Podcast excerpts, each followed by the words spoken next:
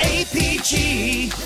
It's the airline pilot guy. Airline Pilot Guy, episode 364. Yeah, he's up in the sky.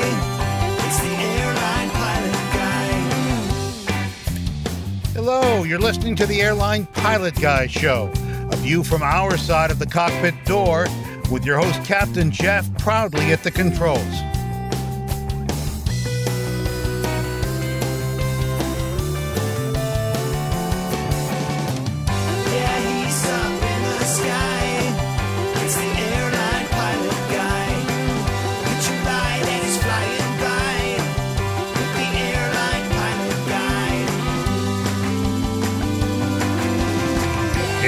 Episode, three presumed dead after a cargo jet nosedives into Trinity Bay in Texas. A passenger flies without shoes or pants. More news, your feedback, and in today's plane tales, some more of our bombs are missing. So get all settled in. Tray tables and seat backs in the upright and locked positions. Electronic devices powered on. I'm Radio Roger, and Flight 364 is ready for pushback. Hello, everyone, and welcome to the Airline Pilot Guy Show. It's an aviation podcast. And we talk about aviation news and cover your feedback, as I just mentioned. Joining me today in the studio, 1000. former RAF, RAAF fighter pilot, a professional photographer, current captain for an international airline based in London, Captain Nick. Well, hi there, Jeff. Isn't it great? We've all managed to find Miami. Yes, it is great. And can't wait to get all caught up with what's happening with you, Nick.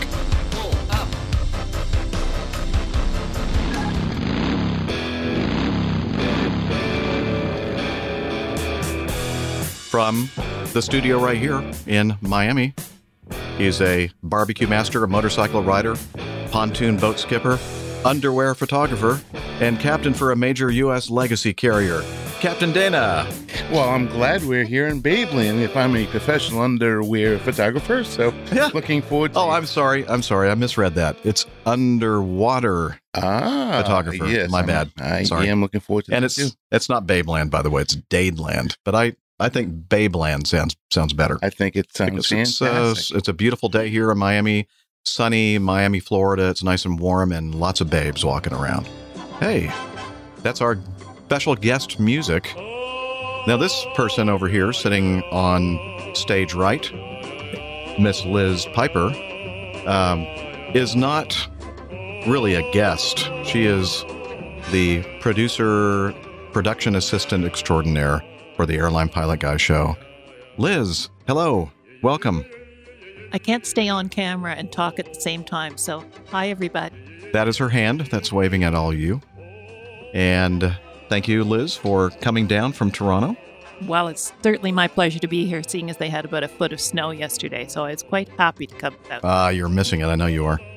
And also, well, as I mentioned, uh, well, I didn't mention, uh, Fred was going to join us, Fred Sampson, but uh, he was unable to. And uh, but we already had a microphone set up. I think that was my volume that you just turned down.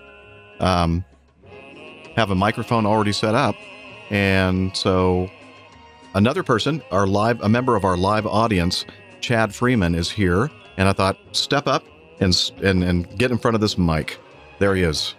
Hi, everybody. Uh, So I've been listening to the APG show since uh, about t- late 2012. Um, huge fan. I've met up with Jeff and and all the well, not everybody here, but you, I've met up with you. I think of four or five times.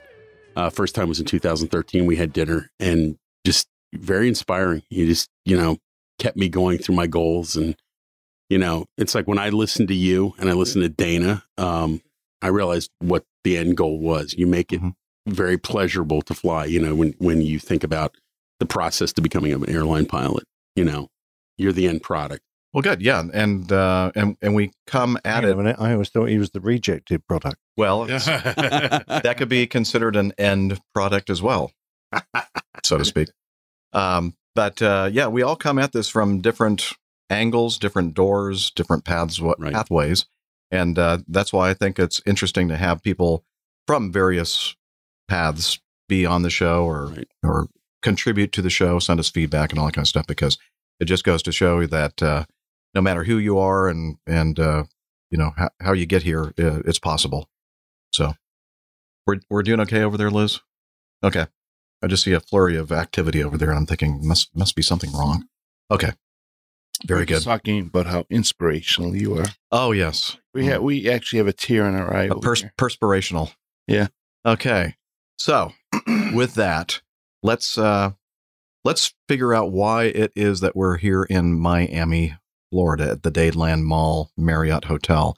Captain Nick, are you responsible for this? Uh, well, possibly. I, I knew I was on a long layover here, 48 hours, uh, but I think it was the lovely uh, Liz who suggested that we kind of all get together. Or perhaps it was the uh, troublesome Dana uh, who said, Oh, I, I could come down and join you. Uh, and from that, it blossomed, and now we're all here, cramped round a little table, sitting in my tiny hotel room, um, trying to do a show together. But it was great yesterday, wasn't it? We had a lovely meal. Yes, we Yeah. sure did. We went to the Captain's Tavern and uh, had Yeah, a wonderful Very apt. old school kind of uh, old Florida seafood restaurant, barnacles and all, and that and those are the other people dining. Um, and uh, but it made us made all of us feel really young. Oh yeah, definitely. Even Nick and I felt young. Yep. Uh, but it was really good. Good. Good. I, uh, I sound like an infant. yes. Yes. I, I assumed it was Senior Citizens Night. yeah. I think every night is Every night in Florida. night. The early bird. I love it. Yeah. Anyway, so uh, we had a good time. You're right, and uh, we plan on having a great time tonight at the 94th Aerial Squadron. What is it called? Bombing Squadron. Aero Squadron. 94th Aero Squadron restaurant and bar, um, right uh, just south of runway 927 at uh, the Miami International Airport, which is just up the road a bit. And uh, we hope that uh, we'll get a chance to see you there. Again, another reminder that you should follow us uh, a- at APG Crew on Facebook, Airline Pilot Guy, and on Slack. Be part of our APG team. as well as Twitter. I put it out on Twitter as That's well. what APG Crew is. Ah, yes. Yeah, you're right. Okay, the Department of Redundancy No, Department. Department of Stupidness. Okay, there we go. Uh, let's see. Um, so, Nick, you were oh, we just talked about the fact that you were having the trip here. Liz said, "I'm going to come down there and get away from all this terrible snowy weather," and then Dana said, "Hey, Jeff, why don't you and I come down and join them?" So, and uh, that's what we did. And unfortunately, Steph wasn't able to join us because she is, uh, as we mentioned, in Japan running the, or she will be running the Tokyo Marathon, which I think is on Sunday. Okay. So we can't wait to hear from her about that.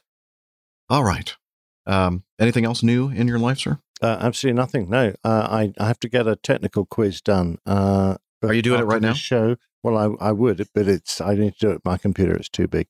Uh, otherwise, I can't fly home. So uh, the company just called me and said, uh, "You haven't done this quiz, and if you don't do it, you'll be grounded, and uh, you won't be able to fly home." So, oops. Oops. Yeah. Oops. Well, I would never wait to the last minute to do that kind of thing. Nope, not at all. I mean, like I wasn't at breakfast just what an hour and a half ago with my laptop finishing up my training that is due by midnight tonight. Uh, so I got that knocked out finally. Yeah, well done. yeah. While eating, multitasking, eating, sort of having a conversation, not really listening to what they are all, all saying. was kind of rude, actually. Yeah. Yeah. well, I that's mean, he was just in his own world. Yeah. Non conversationalist. Yeah. Well, I'm here now to talk. But the food was delicious. Well, tell us about that, Dana, and what you have been up to. Well, you know, uh, just finished working 10 of 11 days in a row. So it was uh, exciting. It was, uh, well, not too exciting. So that's why we like it in the airline business, right? We don't like too many issues. I did have one incident we talked about last night.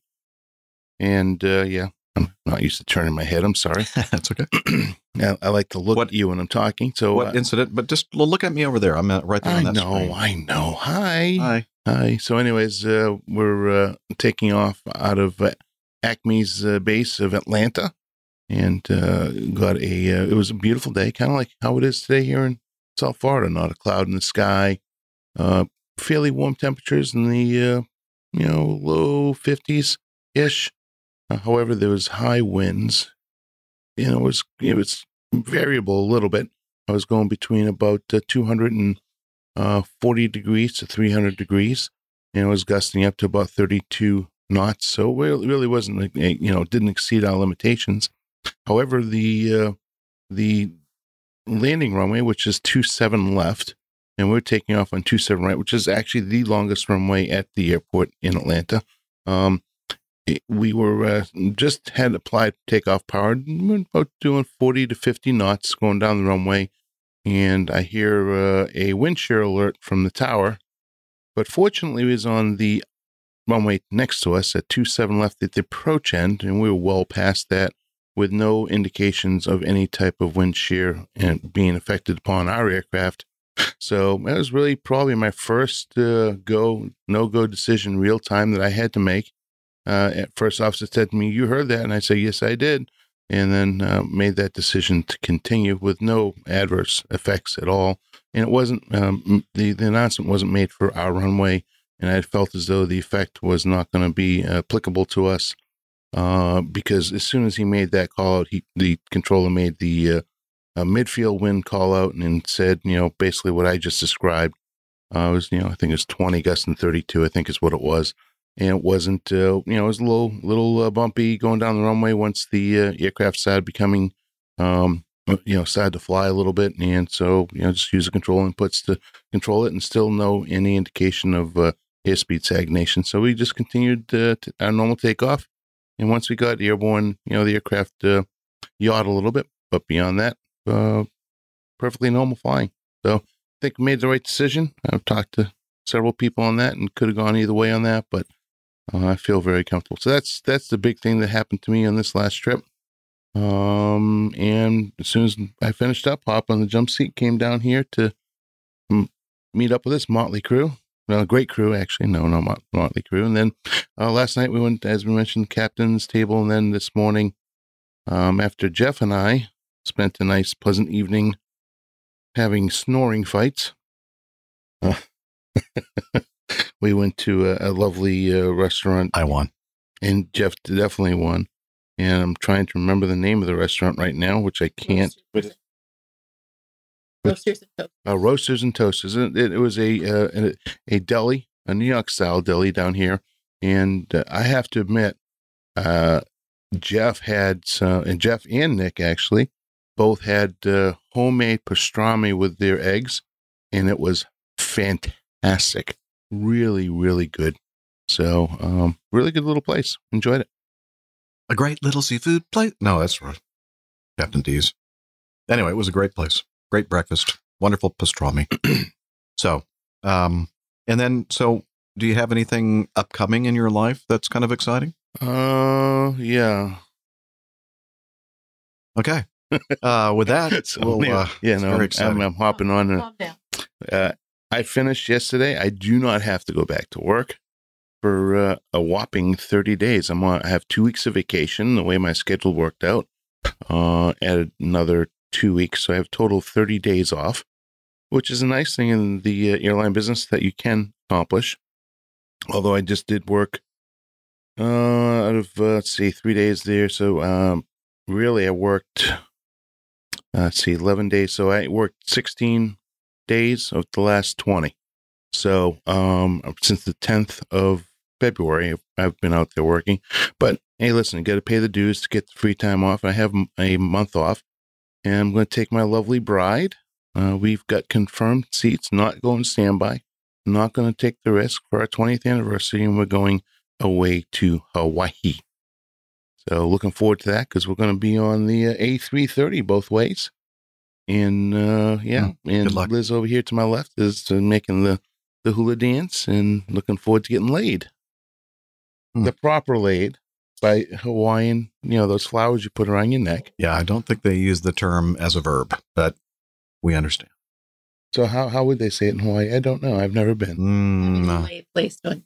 Yes. Have, okay, so having I, I'm looking forward to having a, a beautiful young lady greet me when I come Lay on your chest.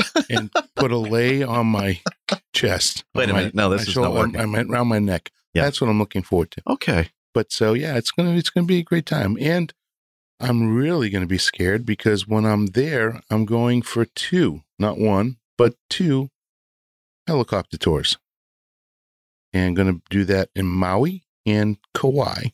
So uh, I've only been in a helicopter once before in my life. And that was when I went to Mendenhall Glacier up in Alaska, and I was scared. It just scared the bejeebs out of me. Let's Just put it that way. It's an, it's a family show, so I can't use the words I was going to use. But uh, so yeah, um, I'm kind of dreading that a little bit, but still, I can't wait to see all the beauty from being in a helicopter. Yeah. Well, I can't wait to hear about it when you get back. Liz, what have you been up to? Well, not much. I'm retired, Jeff, so we don't do a hell hell of a lot. Yeah. Um, no, just uh, trying to survive the Canadian winter. We've had a long, arduous winter this year. I'm actually not much of a a complainer about winter usually, but it's been kind of relentless this year. So I'm really ready for spring, and it was nice to come down and have a couple of days of sun and warmth and see you guys. So thanks. Yay. That's awesome.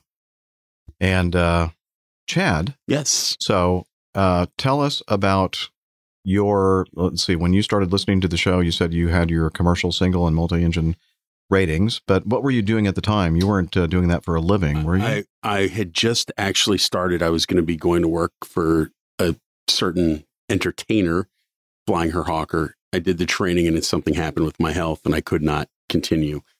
So then I lost my medical. Then I got it back and then I started working on my CFII. Got that completed. Then I got an offer to go fly a, a Jetstream 31 and 32 uh, for Department of Defense contractor, which I jumped on. It was a 135. At the time, I had like 700 hours and great opportunity It was turbine time. And I just started to build up the time. And in yesterday, I was hired by a regional airline, regional U.S. airline. Um, Yay. yeah. Hey, Oops, that's not the right one. so you- you'd think if I hit an A, it would be applause, but you'd be wrong. Uh, it's uh, A stands See, for okay, now where's my where's the applause? A stands for another. Here it cock is. up. Yay! There's the applause. here's a, here's a real applause. So, so tell us, uh, you you said you just got hired by a Part 121 operator. I did. I'm I'm going to work for a 121 operator. Um, I should be on the line. Fingers crossed, everything goes well by at the latest September. Um, I'll be hitting it. I'm sure there's going to be a steep learning curve as we were talking before, but uh, you know this has been my life lifelong dream. Mhm. Um, when I was five years old, I knew I wanted to be a pilot. Just life got in the way. There were Mhm. things that always would happen, but um, thank God, luckily, I'm here now. Um, but I think the training's intense. I really do. When I look at you guys and I see what you've been through, I mean, to fly an A330 and MD88s, training's intense to get where you are, Mhm. to, to sit in the left seat. So, um, you know, it's just, I think, a case of you've just got to stick with something. If you want it badly enough, you'll find a way to do it. And I always found a way to do it. And Excellent. whatever it took. Yeah. Perseverance all the way. Um, you just have to keep fighting for what you want. And, you know, there are going to be people who are going to, who are going to tell you, don't do it. Don't listen to anybody. Just believe in yourself. Mhm. That's really what I believe.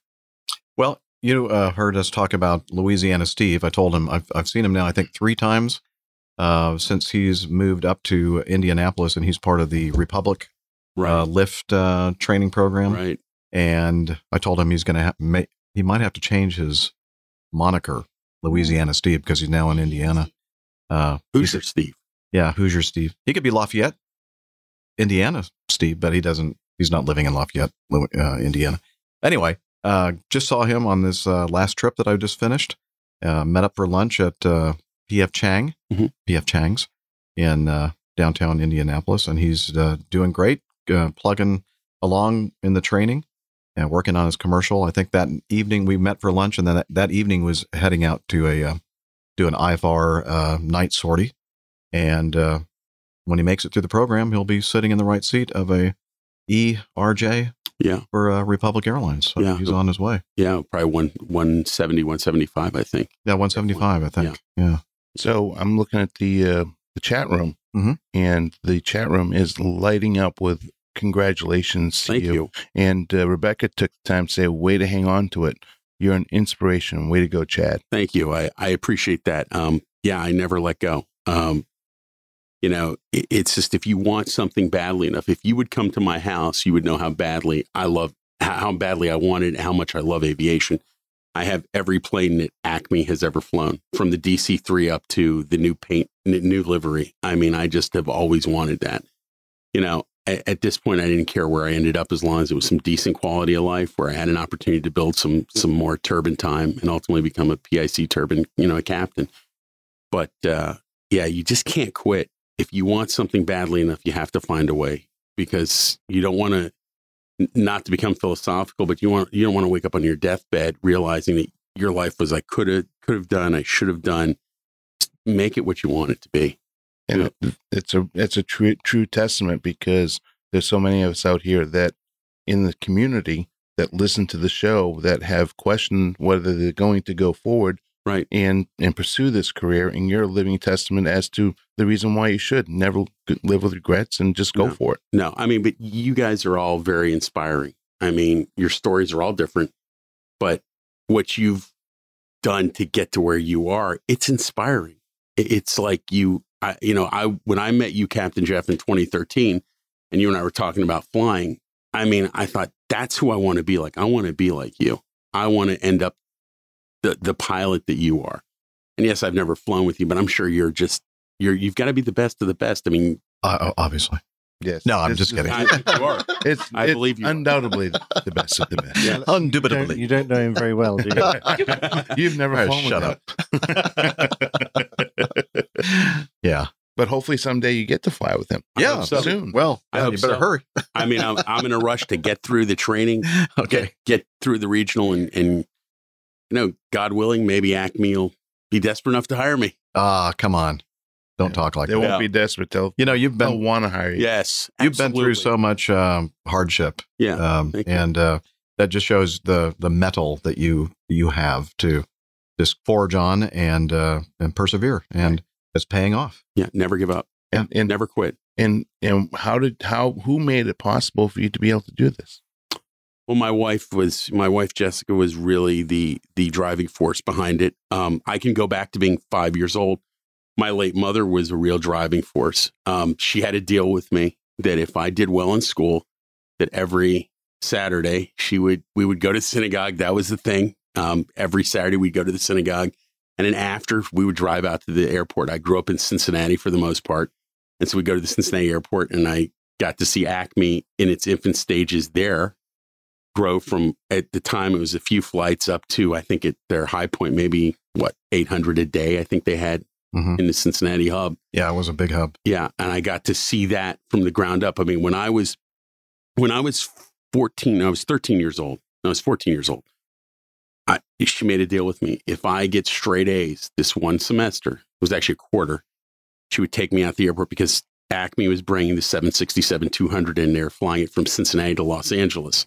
And it would come in at like three o'clock in the afternoon. I think it was coming from, I think it was LaGuardia of all places into Cincinnati, then it would continue on to LAX. And so the deal was if you get straight A's this one quarter, I will take you out there and we'll get pictures, find a way. Well, she got, you know, in those days, you could walk through security. You didn't have to, you know, have a ticket to go through. And she somehow found a way to talk to the captain. And before they pushed back, they had a lot of time. He gave me a tour of the plane. I, it, it, it, those are the things that started this. It was my mother and my wife pushed me when I was ready to give it up. She pushed on me. You know, she was always a support to this. So I'm very thankful for that. I really am. I had, you know, two great women behind me to do this. And I couldn't have done it alone. There's no way. Excellent.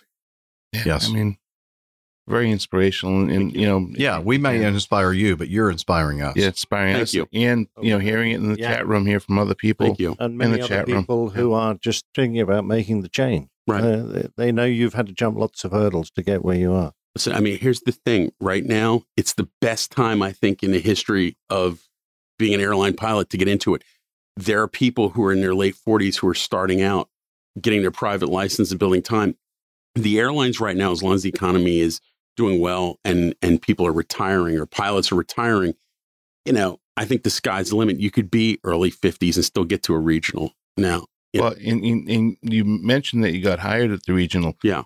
You just talked about how how much of a need there is for pilots out Yeah. there.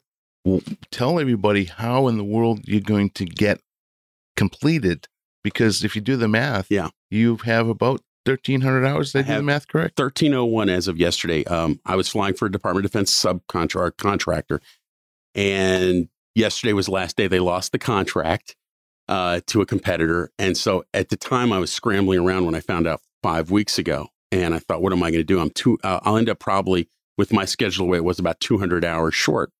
So this one regional airline, who I will not name, made me an offer. We'll hire you, and we'll get you the 200 hours that you need. So so the deal is they'll basically they'll pay for you to get the final 200 hours um, the deal is i go up for training next month i start one day and then i have to do a written exam of everything they've given me to study then i come home for three months and i have to build up the final 200 hours and then i'll be in their headquarters in their training center probably right around july 1st ready to go So how are you going to do that?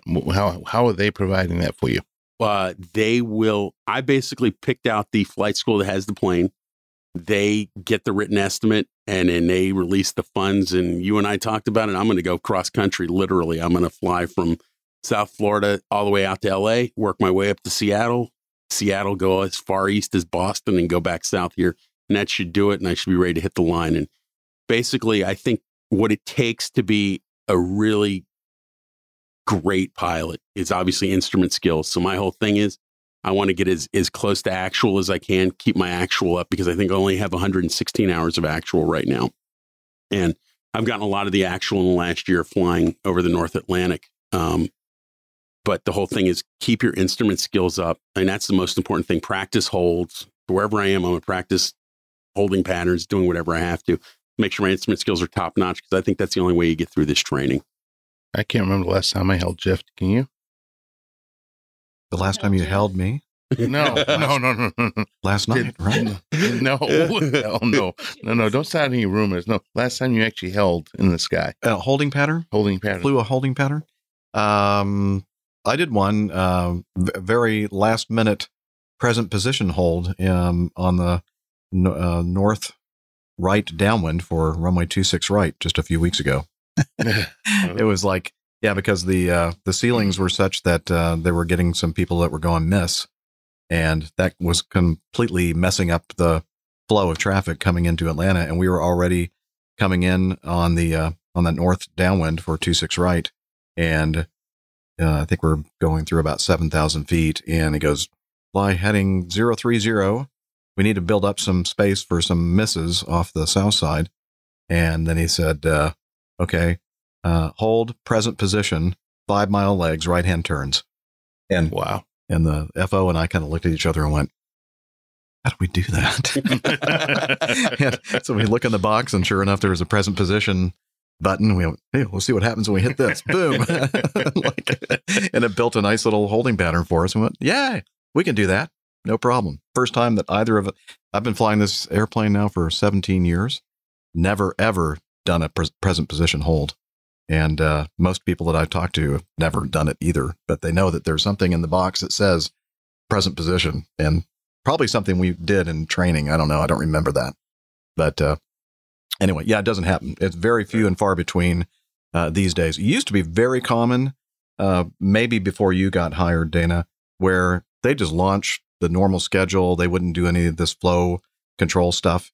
And they just launch everybody regardless of what the fl- the traffic and the weather was and then you get to your destination and you'd be holding now nick holds a lot because i guess that's the, the way they still manage it over there going into heathrow right? Yeah, I, I mean, almost every approach into Heathrow involves at least one holding pattern. so you kind of expect it Yeah, There. and we build it in, and uh, if we don't hold, then we just delete it out and go straight over the fix. But uh, uh, uh, you have me thinking there. If someone did that to me, like present position, mark it and go in a hole, and I'd be going, nah. but it was like one of those situations where you could tell that they were like like papers were flying and they didn't know what to do with all these airplanes coming in at this point uh, and they and we have all these arrivals coming in and they were almost desperate. Like we just have to keep you right in this area. So just hold there. And they probably wouldn't have cared exactly what we had done as long as we didn't keep on going on the downwind or you know being a problem for them until they were ready for us to get resequenced in But- Sure. um, but anyway, back in the old days, you know, it was not uncommon that every trip that we'd fly a holding pattern, at least one, especially going into Atlanta. And now it's very, very uncommon because now we get the flow control procedures and they give us a set time to take off. And it really, they manage it very well. They do. They actually do. And I, I was around at uh, at uh, my former carrier, Atlantic South. Oh, that's right. You were flying Yeah, for them. so that was that was yeah, we did it all the time. all the time. We were always holding, always holding. So it was it was nuts. And and quite frankly, I mean, you t- you're talking about the weather.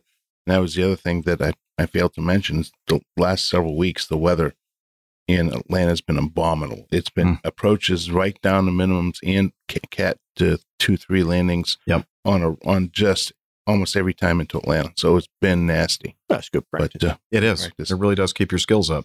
it sure does. And, and But it makes it for makes for a very long day, and you're very, very worn out. at the end. especially when you're working pretty much all of them straight. Mhm. very little break. But congratulations, Thank you. to Chad. Thank you for joining Thank us. you. Thank you for having me. it, basically, it's a it, it's an ab initio program. Realistically, Yeah. is what you have right now. So Yeah, exactly. it's awesome. Yeah, it, it, it's awesome, and it's you know, it's it's my dream. Now I'm going to make it happen. Well, let, let us know so we can put the tour on uh, on uh, the website, and maybe you can have Yeah. some meetups along the way. Absolutely, I think that'd be great, and I I will you know I'll bring my video camera and I'll report back. I think it'd be awesome. very Be cool. a lot of fun.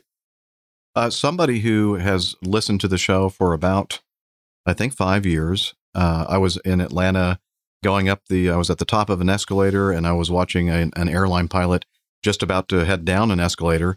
And he kind of looked at me and he had that look. I, I'm kind of used to seeing it now on occasion. Where people look at me trying to decide whether or not I was that guy in the, uh, in the, uh, what do you call that? Avatar, you know, the airline pilot guy logo. yeah. yeah. So, and he's looking at me and he's thinking, I think that kind of looks like Jeff. And, and I thought, I, I know, I, I turned, stopped, looked at him. He's looking at me. We're coming closer together. And he said, Captain Jeff? And I said, yeah. And he says, oh, nice to meet you. His name's Matt, Matt Kalin, I believe. Um, and uh, as I said, he was wearing an airline pilot uniform. He has been with the uh, regional uh, airline uh, for uh, 16 months, something like that. I believe he told me he was going to be upgrading to captain this summer. And uh, so things are going well for him. He said that he started listening to our show because his father is an investor in what is it called? The I have the tag on the back of the um, the WheelTug, I think it's called. Uh, we talked about various uh, towing devices that uh, Wheel target Wheel- WheelTug. driving aerospace. Yep. Yeah. So his dad uh, has put a lot of uh, investment money into that uh, company, and he said he started listening to our show because we were talking about it, and and then that kind of you know our show also helped to inspire him to go for this career in flying airplanes. So obviously it, it worked for him too. So another success story out there, and it won't be long, I'm sure, that uh, Matt will be working for the majors. So it'd be since you mentioned the, that, it would be really bad for me not to mention. Uh, I was flying the flight from Birmingham to Atlanta, and got off the airplane and had a gentleman approach me and said, "Well, are you famous? Aren't you famous?" And I said, "Well, maybe I'm infamous. I don't know about famous." And so, i- i- local uh, chaplain Peter, Yeah. yeah, who you know as Mhm. well, Peter Bundy. Peter, Peter Bondi. We had a very nice conversation. Although I was running for the bus, I felt so bad uh, because I, you know, just finished my trip and I had to be back in, in less than 24 hours. Well, actually, only uh, 16 hours from the time I left the airport until the time I had to come back to work. So, but we had a very nice conversation. He recognized me as I was stepping off the aircraft that I just flew. So Yeah, he's a nice. uh, he's a volunteer chaplain at the Atlanta International Airport. Uh, speaks, I think, five languages. Uh, he's from Brazil, I believe, originally. He invited me to uh, be part of the homecoming um, last fall at uh, em- Embry Riddle that we Yeah. talked about on the show. So we have talked about on the last couple of shows an upcoming event in February, which is now past, uh, the Hops in the Hangar um, beer brewery beer tasting. What would you call it, Dana? You were there. Yes, I was. It was a sampling of uh, a lot of local breweries and uh, some national breweries that come in and uh, serve samplings under, uh, air, well, a lot of it's under the 767 that's sitting there and in the Delta Flight Museum. Delta Flight Museum and right next to, to the right next to the DC3, which uh, we have a photo of us together. Um, so it, it's a fantastic event. um, and a lot of aviation enthusiasts, and well, actually, quite frankly, a lot of beer enthusiasts come join. Yeah, I think uh, most, maybe most of the people there were there for the beer, not for the aviation stuff. Well, I was trying to put an APG spin on it. Yeah. that was worth it. but you know, A lot of us, Was there another crew member there with you? yeah, there there were. Uh, there's another crew member, and uh, she, who that might that be? Doctor Steph. yeah, Doctor Dr. Steph, Steph, Justice, Justice, and uh, and, uh, my wife Julie came in, and then we had uh, um, who else showed up? We had uh, oh my god, it's a whole bunch. uh, Steve Tom Ivy. Dugan, uh, Yeah, Dispatcher Tom Tom was there. Oh, Steve, I was Stephen Ivy? Yeah, I brought Stephen with me. We went out for a nice dinner. My buddy Dave, who uh, came to a meetup prior uh, that flies for Spirit, uh, he came with his uh, lovely bride, um, and then uh, saw several other friends there. So it was a great night of uh, of liquid libations, um, tasting some different beers. Even myself, uh, who's not a huge beer fan, you know, I Jeff and I were just talking about this. I got to be honest. I have I've really isolated down to I'm just not an IPA fan. There are a lot of beers out there that I do actually enjoy, um, but the IPA is just not down my avenue. So, but uh, we, a understand. It's like people like certain styles of scotch. Um, some enjoy the very smoky, peaty kind of flavors in scotch, and some don't. And same thing in, in wine and beer. You know, there are certain styles and flavors that uh, some people are, you know, happy with enjoying. And then there are also others that, uh, you know, I don't know what I'm saying here because there's so many things going on. What's going on? No. Um, someone in the chat room, Chad, just said, I see Chad doesn't have a computer in front of him. Someone needs to invite him after a flight to a firehouse dinner, courtesy of his APG family. Oh, that's So, great. This is from Justin Spark. Thank you, Justin. Well, I, you know, I, I will take you up He on should it. have known to bring you. his own computer. I know. actually we probably have some kind of a device that we could set up for you to to um, follow along i just can't think of one Well, he's got some. there you go Thank you. Thank you very much.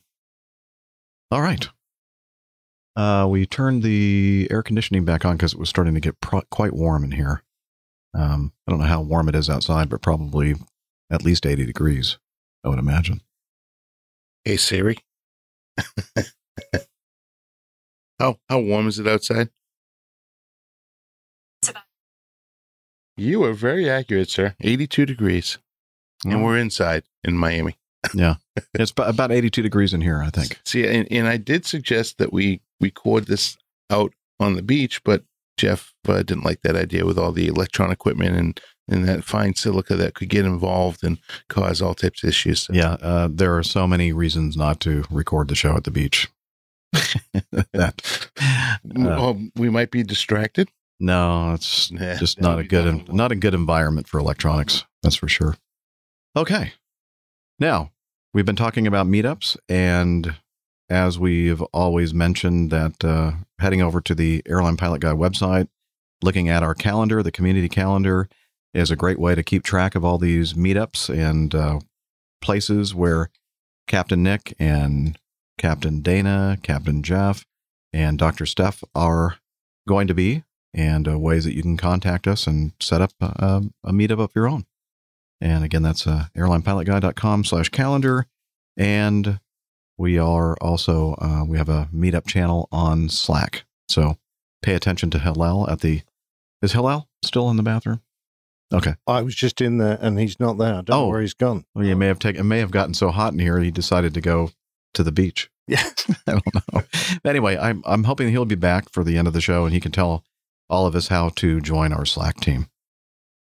And now, let's talk about a way that you can help us financially.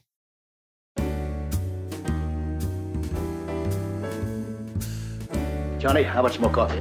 No thanks. I love coffee. I love tea. I love the APG Community. Coffee and tea. And the Java and me. A cup, a cup, a cup, a cup, a cup. Hey, did you hear the commercials on this show? No, you didn't because we don't have any. Because we are completely user, listener supported. And if you want to become part of that team, become part of the Coffee Fund cadre, please head over to airlinepilotguy.com slash coffee. And since the last episode, we've had a couple of folks give us donations via the Classic Fund method. We have Richard Adams, Sadhal Srinand, and Mazuz Karim. The other way to do it is become part of Patreon, become a patron of our show.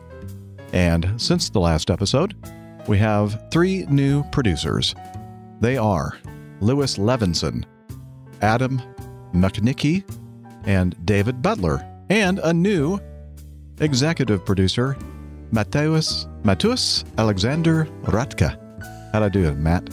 Uh, he is from Brazil. Good looking guy. Let's call him Captain Matt.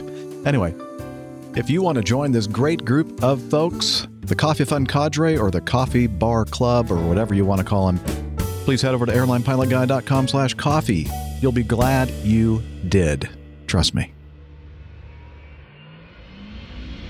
Stand by for news.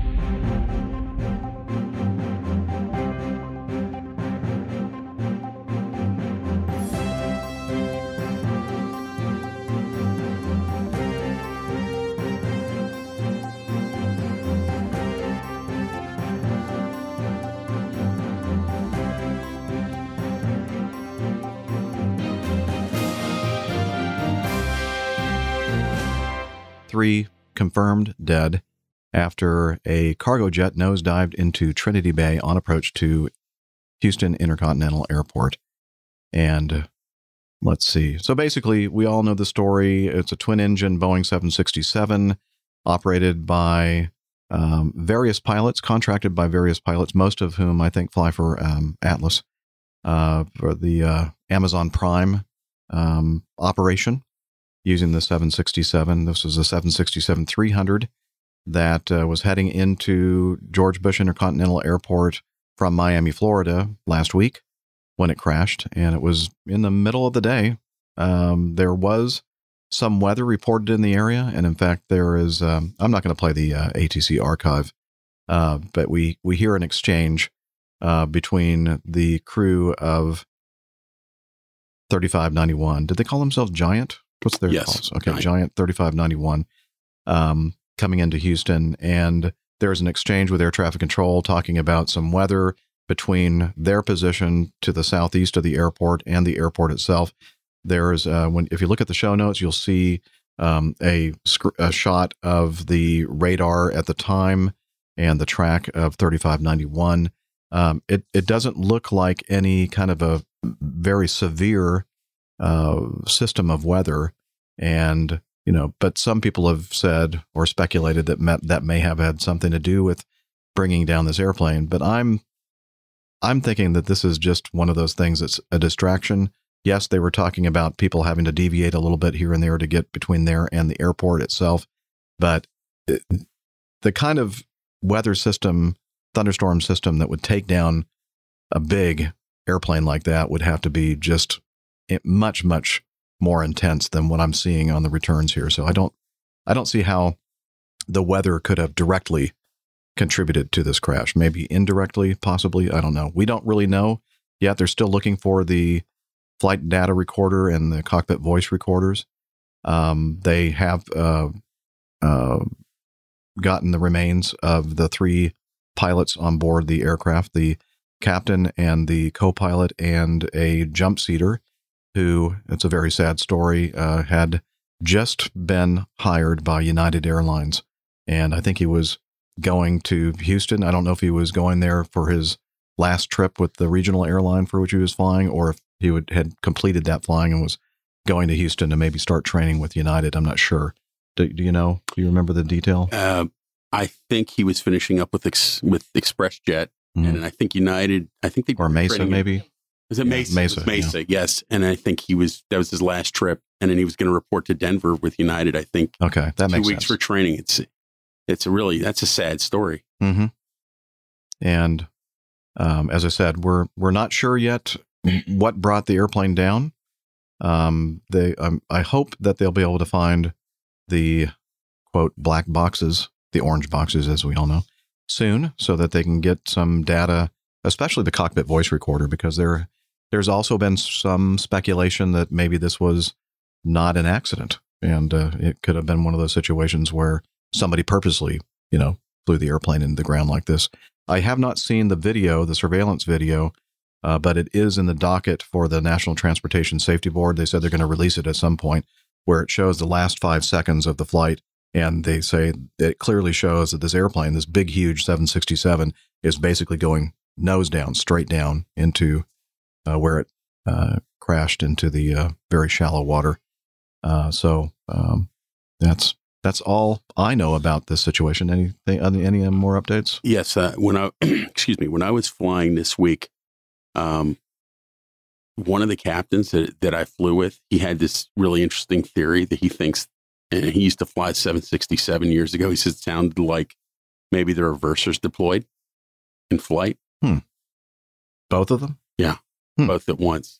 Wow. Now, how would that have happened? That's the question. Yeah. How, how could something like that happen? Because there's so many safeguards to Right. keep the uh, thrust reversers from deploying. Now, I do believe, and I'm just, I hadn't thought about it until you just mentioned it. Right. I do believe there have been some instances in the past where a reverser has extended, and I think it was on the 767. And I do believe that it has brought down, It did. And I think it was only on one of them, On uh, one. one engine. Another thing I think, as I recall with the 67, is aren't the fuel um, switches right behind the throttle? Yeah, but I mean, if they accidentally shut down the engines, that, that the thing's not going to go dropping out of the sky. Right. It's going to be a glider. You know, Yeah. they're going to be trying to relight and everything else. So I see what you're talking about. Uh, But Yeah. those are guarded switches now. Right. Um, there wa early on, uh, there was a an ergonomic issue with Right. the fuel shutoff switches uh, on the throttle quadrant. I don't know if it applied to the 767, but for sure the 757. Right. Uh, Acme had a 757 uh, leaving uh, Los Angeles Yes. years ago, and the captain accidentally closed both engine Yeah. uh, shut off switches. Um, but anyway, that was operator error, and Boeing uh, agreed that maybe they could do a better job of making those switches more protected and not Right. subject to accidental activation. Uh, the thing that was really amazing about that, um, I don't know if you all remember that uh, that episode, but um, instead of bringing it right back to Los Angeles, the captain made the decision uh, in uh, talking with dispatch as well that they would continue the flight because there was nothing wrong with the airplane. And uh, and then he, I think he came on the PA and said, "Don't worry, don't worry. There's nothing wrong with the airplane. I just accidentally shut the engines off." Oh, that must be one of the world's Yeah. best PAs. and, and apparently that didn't do it go a long way toward uh, alleviating the concern that the passengers had because by the time and this is back in the days of the uh, the airphones that we had on the airplanes uh, so you know you had to use your credit card and pay like a lot of money per minute but apparently a lot of people thought it was important enough to contact news agencies and everything else so by the time this airplane landed it was already in the news cycle that uh, the air, airplane had uh, the captain had accidentally shut the engines down so anyway, that's an aside to this situation, Right. but that's an interesting thing. I hadn't thought about the uh, reverser, inadvertent reverser deployment. Uh, I'm thinking maybe something may have snapped that, you know, like a significant control to the to the elevator or stabilizer system, but it has to be something catastrophic because the thing was at 6,300, 6,400 feet and drop down in just a matter of seconds. I believe somebody was saying that they saw some kind of a data plot that said that their uh, rate of descent at the last couple of seconds was over 50,000 feet per minute, uh, approximately 560 something knots straight down. Uh, so, you know, something, something awful uh, happened, and we're hoping to figure it out soon. All right. Uh, let's see. Let's move on to item B. Oh, this is just horrible. yeah, what Yeah. the picture is. Air, Yeah. Air France passenger takes off pants, shoes on 10 hour flight. Cabin crew allegedly unconcerned. The incident allegedly occurred on a flight from Paris to Los Angeles. One passenger took the idea of making himself comfortable to new heights. Uh, Lizzie Thompson was flying from Paris, France to Los Angeles on Air France when she said a man boarded the flight and began to disrobe. According to Thompson, the unidentified passenger took a seat across from her into or in a row with more leg space and took off his pants, shoes, and socks before sitting down for the 10 and a half hour flight. Well, I understand you don't want to get creases in your pants. No, no, exactly right. It looks smart when you get off the other end. Exactly. Uh, Thompson's long flight did not end there. Shortly after taking her seat, she said another man with a ukulele boarded. A ukulele. yeah. And was ushered over by the man in boxers to make some music. All right. This story gets even better as it goes on, doesn't it? After the man stripped, Thompson claimed she alerted a flight attendant about the man's choice of travel apparel, but was shrugged off. The bizarre travel experience continued with the man stealing four mini bottles of wine from the cart two hours into the flight, and then eventually getting cold enough on the flight to put on his winter jacket, though the pants seemingly remained off for the entirety of the flight. Um, so, you know, this was on social media, uh, and people appalled by this passenger's behavior. Uh, here's a, a picture of the gentleman in his boxer shorts. Now, honestly, it doesn't offend me that much. No, to be I've honest. seen worse in. Costco. Yeah. so, Or the Atlanta airport. Do you remember the story I told? And it's been a while since I've told it. I used to, it's kind of embarrassing, really. You used to walk, fly in your boxer Well, so? I, yeah, I used to go on. my wife bought these shorts for me. It was kind of a, kind of a heavier cotton flannel kind of a consistency to it, and it had a it had a fly, um, and a, a button, and uh, and she bought these because she thought that they were like cool shorts to wear. Um, and she didn't tell me that they were boxers. And in fact, she didn't think they were boxers herself. And I went on several layovers in the 90s, um, walking around in these things um, and not realizing that. And I, I can't remember exactly how we figured it out. We may have seen somebody else wearing them and they were, it was clear that they were, they were boxer shorts. They were like long, like right, right above the knee. It just didn't look like your, your typical boxer short. And I'm thinking, oh my gosh, I mean, what must the crews have thought? You know, this, this guy, this first officer walking around on a layover. And no, you know, it wasn't just the boxer shorts. I had underwear on underneath the boxers, but I they didn't look like this guy's boxers. They were they were it was very loud and flowery print. It was really cool. I thought they were really nice, comfortable pants. I, I really don't see an issue with it. It's just like wearing shorts. As long as the junk's not hanging out, Right. then it, there's, there's really no issue. I mean, if he was wearing like a thong or something, Yeah, I that mean, would be more If he was appalling. wearing tidy whities, yeah. then there's an issue there. You know, it, no, I have absolutely no issue as long as it's. you know, It, it's just like if you walk. I mean, I'm wearing shorts right now, but if I'm walking around, somebody takes offense, offense to me wearing shorts. I'm offended. Yeah, but they're not shorts, so are uh, they? They're underwear. And he's taken his trousers off to sit there around in his underpants. And that's not acceptable. I'm sorry. Uh, perhaps it's just because I'm British, but there you go. Okay. I've seen a lot worse things at Walmart. Well, not that I go to Walmart. So, well, I'm not saying that that I condone this kind of behavior, but I'm thinking I'm not sure it reaches the level of of outrage and you know, This is social media, Jeff. yeah, Everybody has to be outraged. right. And I'm thinking, okay, yeah, maybe that wasn't appropriate behavior, but we've talked about a lot of things that were really inappropriate on the show, and I don't think this really Yeah. meets the I threshold. mean, I, I, I'm, think, I'm thinking about. I mean, not to be sexist or anything, but what about girls that wear really tight clothing that reveals everything? hmm I mean, that's I I think, can I just say, look, we're, we're all in a very small space on an aircraft, and there are dozens, if not hundreds of us. And I think it's probably appropriate to maintain a certain standard so you don't offend all the people that have to be right around you, very close to you, much closer than they would normally accept.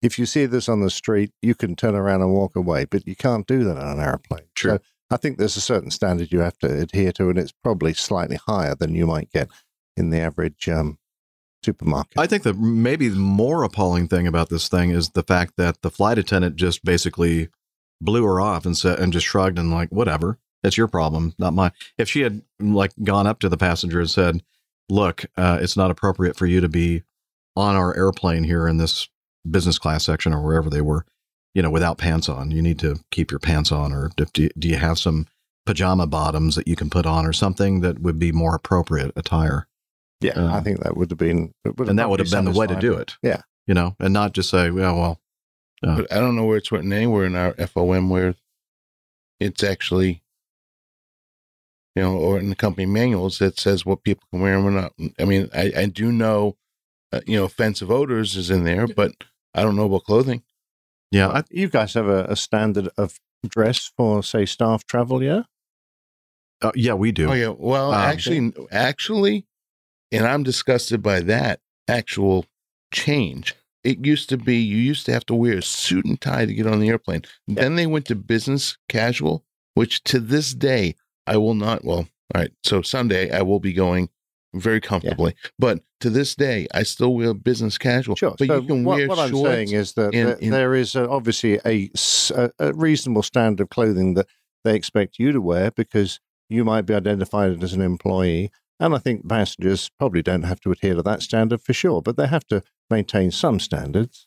Yeah, there are some guidelines regarding like offensive statements, Or uh, that- that offensive type writing stuff. Yeah, sure. on on your on a shirt. I mean, you just can't have profanities. You know, wear a shirt that has is is full of profanities or whatever. But uh, yeah, I mean, you have to maintain certain basic standards. Although I've seen some crazy things. I think we all have um, people wearing in airports and on airplanes that you just think, did you actually see yourself in the mirror before you walked out of your house? You know, Well, I mean, lady getting off the airplane the other day. Remember the Super Bowl halftime show when uh was it uh, uh, what's the name of that entertainer? Yeah, Oh, yeah. Jackson. Janet Yeah, Janet Jackson. Jackson. Yeah, well, this girl walking off the airplane the other day, and it just about plopped out. hmm And it, it, I mean, it was it was it was terrible. So, I mean, people wearing almost whatever they want to wear, and, and with as you said, not looking in the mirror before they walk out the door. So, whatever. Yeah. I mean, we can beat this one to death. All right. I think we did. Um, next on the list, Salford. Is that how you pronounce that, Nick? Salford, yeah. Salford. You want to take this one? Sure. It's a, a Salford crash pilot who claimed to be hero is found guilty. This pilot, uh, who claimed to be handling or claimed his handling of an emergency landing was so good that a film should be made about it, has been convicted for breaching aviation laws. Uh, the gentleman's name is Robert Murgatroyd. Um, almost sounds like a made up name, doesn't it? But it isn't. Of uh, Poulton-le-Fylde. And he took off in a Piper PA 28 from City Airport in uh, Barton on the 9th of September two years ago. And the plane was almost 500 pounds over its weight limit. Uh, it didn't get high, very high. It clipped trees near the uh, motorway, the M62, and then crashed into a field. And the 52 year old was found guilty of endangering his passengers and six more offences at uh, Manchester Crown Court. The Crown Prosecution Service said that I can't even say it, it's so unusual. Um, Murgatroyd, uh, who holds a private pilot's license and was taking passengers on a bird watching trip to the Isle of Barra. They said he charged his three passengers £500 each for the trip, which is obviously illegal uh, since you, he only held a PPL. He's not allowed to uh, fly for hire or reward. Uh, and he filled the fuel tanks to capacity and then set off without making checks on the weight of the full plane and uh, with the wrong flight manual on board. So uh, it was well heavy. It obviously didn't fly very well and it crashed. And the pilot broke his nose in the crash. One passenger suffered a cut to his hand. These people were very lucky to get away with the minor injuries that they did.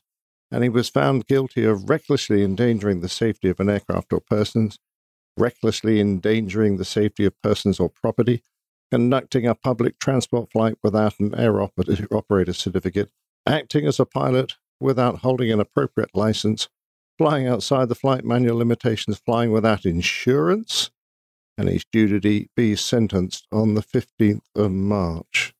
Uh, and the lovely thing is that the. Murgatroyd Thank you. Remember that cartoon? Um, what was the cartoon? Um, Heavens to Murgatroyd. I think that's what the. Let's listen to it one more time. I'm sorry to interrupt you. Heavens to Murgatroyd. When, so when I saw that name, Murgatroyd, I went, I've I've heard of that before. And this is an old cartoon, and I can't remember exactly which one it was. Let's see. Um, hmm. Anyway, I'm sorry. It's a Hanna Barbera cartoon. character Snagglepuss, who said "Heavens to Murgatroyd," and they have whole Wikipedia articles on the phrase "Heavens to Murgatroyd" and what it means. anyway, so continue with your uh, story about Mister Murgatroyd. Heavens to Murgatroyd. Heavens, yes. Uh, In his interview, he said uh, he described himself as a hero for the way he handled the forced landing and said there should be a Hollywood film made about him. Now, it just so happens that uh, I flew with two first officers on the way out because we had a crew of three, and both of them came from an area where this man's antics, flying wise, were renowned. And uh, they both. Uh, uh, they, they just had me spellbound uh, on the things that he uh, was apparently getting up to uh, and this was the least of it. So uh, I think it's uh, we're very glad he's been caught. We're we're even happier that no one died as a result of his um, his appalling behaviour, um, and hopefully he'll get his comeuppance now. Will he actually face jail time, or is it just going to be some kind of chance. a fine? Yes, I would say there's a good chance, but uh, you know, first offence, etc. I don't know whether Yeah. he's got a history. Well, and I would imagine that you know suspending his license is not going to have any effect at all because it, was he even operating with one? Uh, he had a PPL, I believe. Okay. Yeah. Oh, really? Okay. But not much else. yeah. No, insurance, rating. No. no commercial rating. You know, So the passengers could sue him civilly, correct? I would think so. I think would be a very good idea. Yeah. Yeah. Wow. Sometimes you read things like this and think, really, there are people out there like that.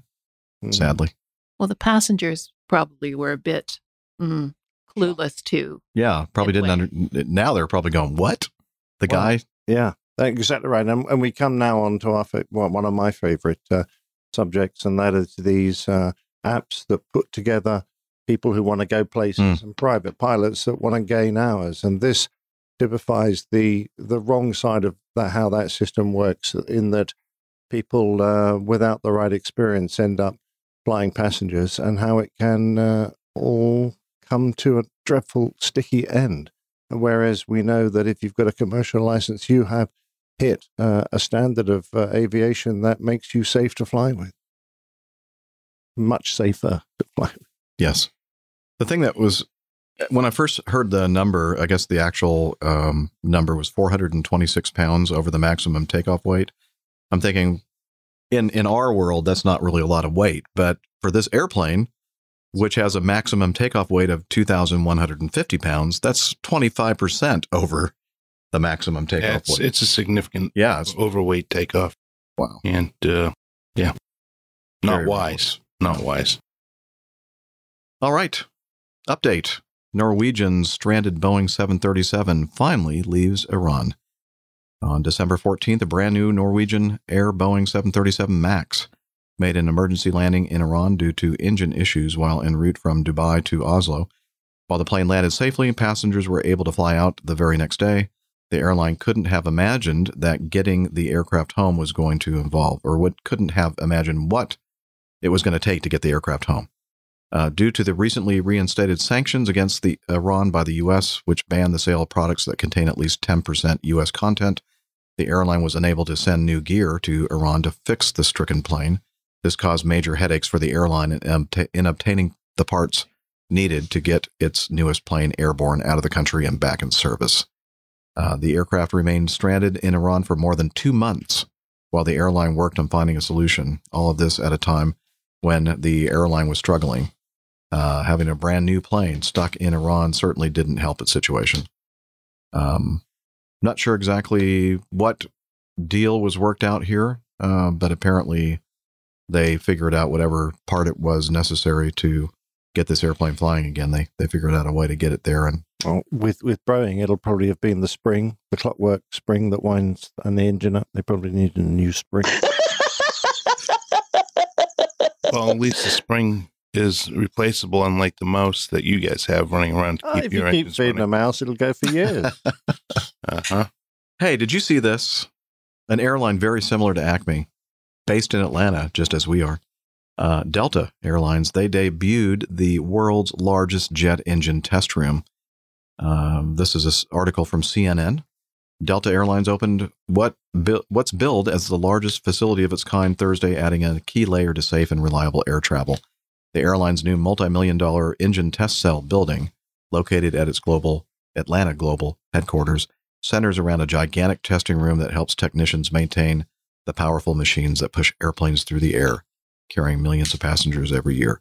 So, if you'll look at the uh, link in the show notes, it has some nice pictures of the engine test cell, and it is indeed huge. Uh, so doors, double set of double doors made of solid concrete that are 26 feet wide and tower 48 feet above uh, the person writing this article. Uh, each door weighs more than 300,000 pounds. And I believe that the uh, thing can handle the biggest of today's jet engines. And uh, there's also some margin for even larger airplane uh, engines as they are produced. Um, let's see. In fact, the facility is designed to handle engines that are so powerful they haven't been developed yet, up to 150,000 pounds of thrust. That's a lot of thrust. Yeah, in fact, they, they, they say here you could call it a temple of thrust because Yeah, Captain Al, that's um, that's something entirely different than what you're thinking. Temple of thrust. We're talking about airplane engines. Just make sure that he understood that. Sure. Okay. The Temple of Thrust. That's Okay. actually more. 150,000 pounds of thrust. That's Mhm. more than what our airplane weighs. Yeah. Well, The 88. well, I've heard there's a Canadian in.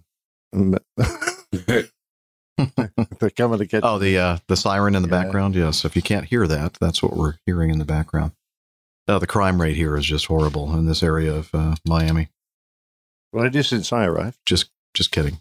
it's it's pretty pretty high class uh, neighborhood here, isn't it? It, it is now. Um, right across the street, uh, that was the epicenter of the old cocaine cowboys movement. If you uh, ever watched that uh, documentary, Cocaine Cowboys, it's about Miami, and there was a huge shootout at the Dadeland Mall in 1979. They, they killed like eight people in one shot. There was a liquor store, it's literally right across the street. Woohoo. So it's changed. I mean, it, it, it's gotten much classier, much nicer here. That same liquor store you were hanging out at last night, Nick.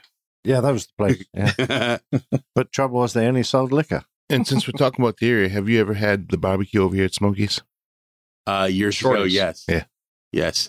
Shorty. Did I Shorty. say Smokies? Uh, Shorty, yeah. Shorty's, yeah. Yeah, but there is a Smokies too here, by the way. That's pretty good barbecue. Yeah. Yeah, Good stuff. I recommend if you ever get up to Palm Beach, you want good barbecue, go to PA PA Barbecue. Right. Pennsylvania barbecue. Yeah, Pennsylvania Barbecue they call it. Yep, PA Barbecue. All right.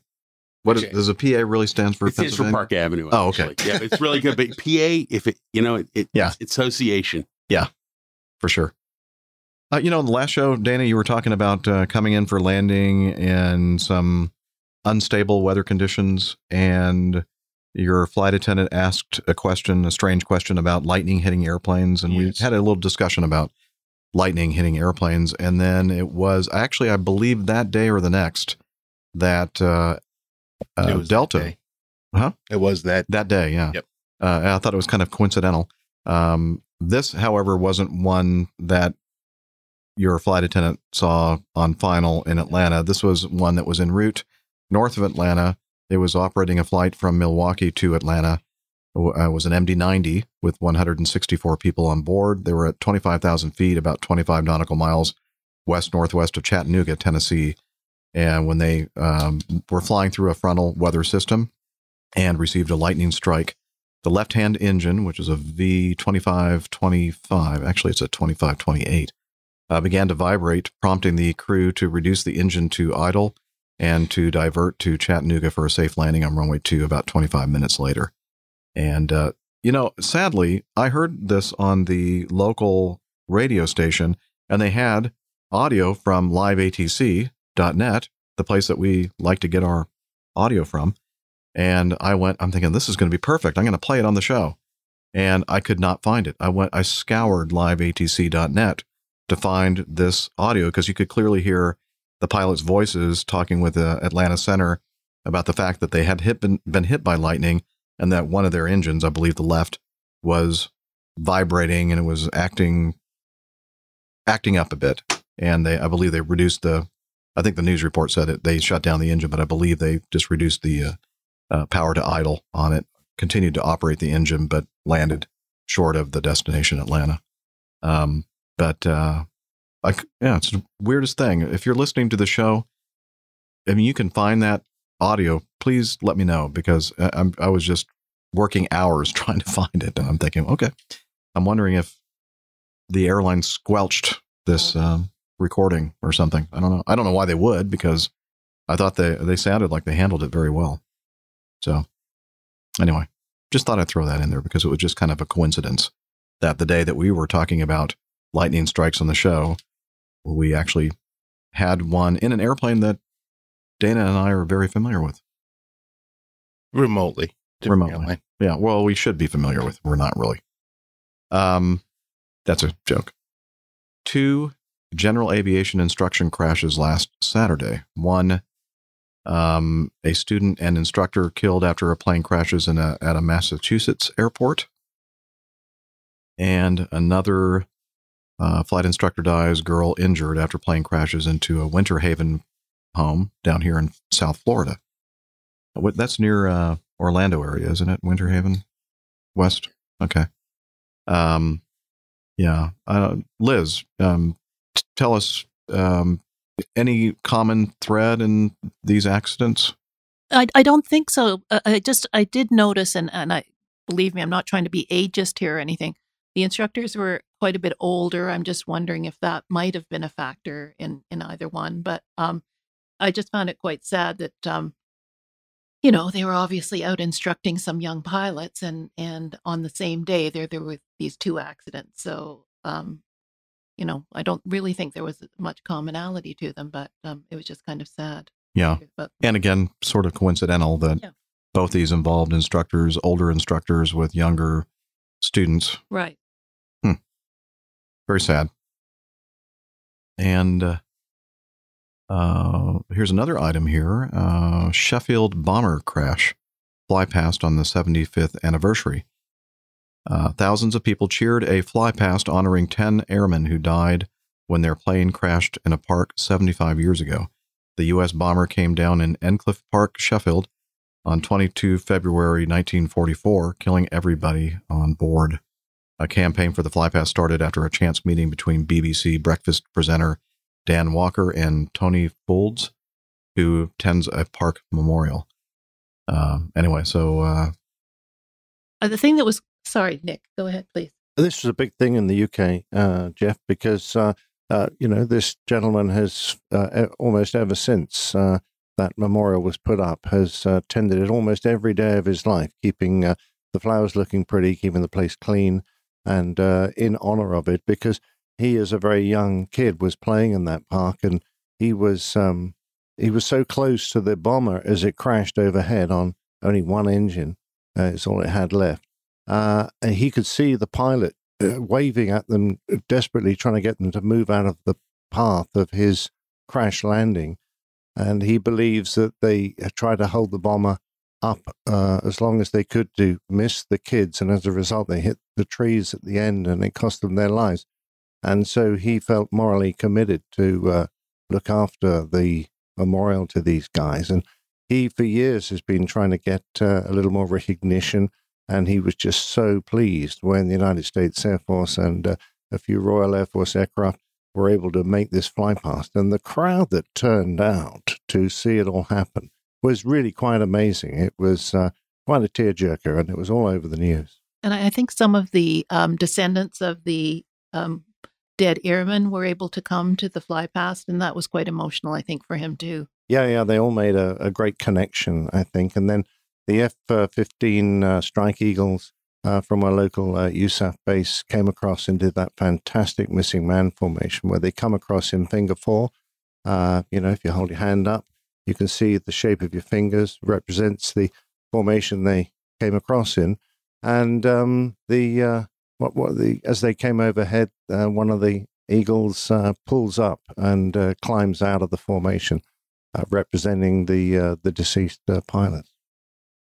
And the airplane was a B 17 Flying Fortress that crashed. I don't believe I mentioned that at the beginning. Yes. All right. And then finally, last thing in our news folder. Uh, and I, I- suppose I haven't really been keeping up with it the last day or so. Uh, but it was just what two days ago that this uh, happened. A passenger suspected of attempting to hijack a flight from Bangladesh to Dubai has been shot dead by Bangladeshi special forces. The suspect, who reportedly warned he had a pistol, was killed when security forces stormed the plane after it made an emergency landing in Chittagong. Yeah, that's right. All right. Um, so uh, an attempted hijacking was thwarted. And you know what? Actually, I have to be honest here. When I saw this and started reading it, and when I was doing the setup, I was thinking about the fact that there has been uh, some some skirmishes involving uh, India and the border. Pakistan. Mhm. And uh, that's where my head was when I was talking about this is something that just happened recently, and I haven't been keeping up with it. Uh, has that um, settled down at all? I know they uh, closed the entire Pakistani uh, airspace, which has been really severely affecting a lot of uh, a lot of flights in Europe, especially long long haul flights.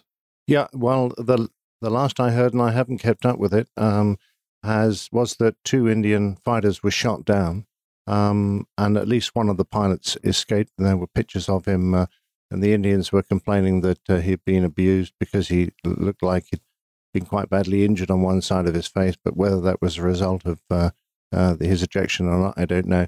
But uh, yeah, quite rightly, uh, and I think the authorities are much more sensitive to it since the Malaysian Airlines aircraft was shot down um, in over the Caspian Sea or near the Caspian Sea during the uh, the Russian conflict there when they uh, invaded the Crimea. Um, uh, they they've been a lot more sensitive, and when you get these conflicts uh, sprouting, uh, I think they're asking uh, civil airliners to give them a wide berth. So yeah, that'll be the reason. Um, I was I think I was mentioning to Jeff that the Air Canada flight from Toronto to Delhi had already launched when this started, and they flew for seven hours and turned around and came back to Toronto. So they had a 14 hour flight where they didn't go anywhere. Oh, interesting. I, I must admit, I'd have been tempted just to give it a wide circuit. And if I ran short of gas, I'd pop in somewhere a bit closer and continue the flight. But uh, I guess uh, they perhaps didn't have enough information on what was going on to uh, make a, a, a good judgment. Wow, can you imagine being on an airplane for Oh, 14 no. hours and go, No, I'm- I'm wait a minute, this this looks exactly like the place I left. I didn't think Yeah. they had snow like this in Delhi. Yeah, no kidding. Yeah. It's what? And of course, Bangladesh is the other side of India than the Pakistan uh, border, which is happening over the Kashmir. Yeah, so there's a lot of unrest uh, apparently in, in that area of the world, and I'm hoping that everything settles down because uh, you know both Pakistan and India uh, are nuclear capable, nuclear powered, whatever You know, they they have nuclear power, which is ooh, scary. All right, that is it, ladies and gentlemen. That's our news for this episode, and now it's time for your feedback.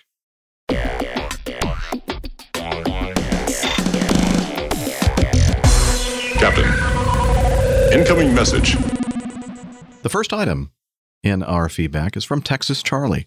I think his name, Charlie, and I think he lives in Texas. Texas. Yes. Uh, oh, and thank you, Texas Charlie. I Just want to convey that that nice little care package that you sent uh, with the uh, individual gifts for the APG crew have now been completely distributed, and they are all thankful for all of your kind gifts. I'm going to take those beer mats to Australia and give them to my father, who, Oh. of course, used to fly for British Caledonian. So thank you. Very good. And and Liz is going to enjoy a nice cup of coffee from her producer mug. okay. Um, by the way, I used that. I had some plumbing issues at uh, the house, and I used that to um, drain some of the pipes. So make sure you clean it really well. Ah, Just kidding. I did not do that. No, no, he got caught short and peed in it. Wow. Told you not to share that story. Sorry. okay. Wow. Anyway, um, Texas Charlie, he knows who the boss is at this show. He uh, sent this to Liz. Right. Thought this might be interesting. Turboprops might be making a comeback. And then he gives us a link to an Apple News article. And uh, it starts off with the headline I'm flying in that? Unloved turboprop gets second look. The privately held airline expects delivery of 20 new turboprops by the middle of next year. Which one is that? Silver, Um, Silver Airways. Oh, Silver. Silver. Okay. Yeah. Um, yeah, they I I see them all over the place. Uh, I know they fly a lot of uh, Saab 340s. Yes. And uh, what exactly are there are they going to get um, now? The ATR? Yeah, the ATR uh, 42600, I think. Oh, nice. Yeah, they're parked at Fort Lauderdale. I think they have four of them so far, but they're not using them. They can't get them on a certificate. There's some issue Oh, right now. So Okay. they're just parked.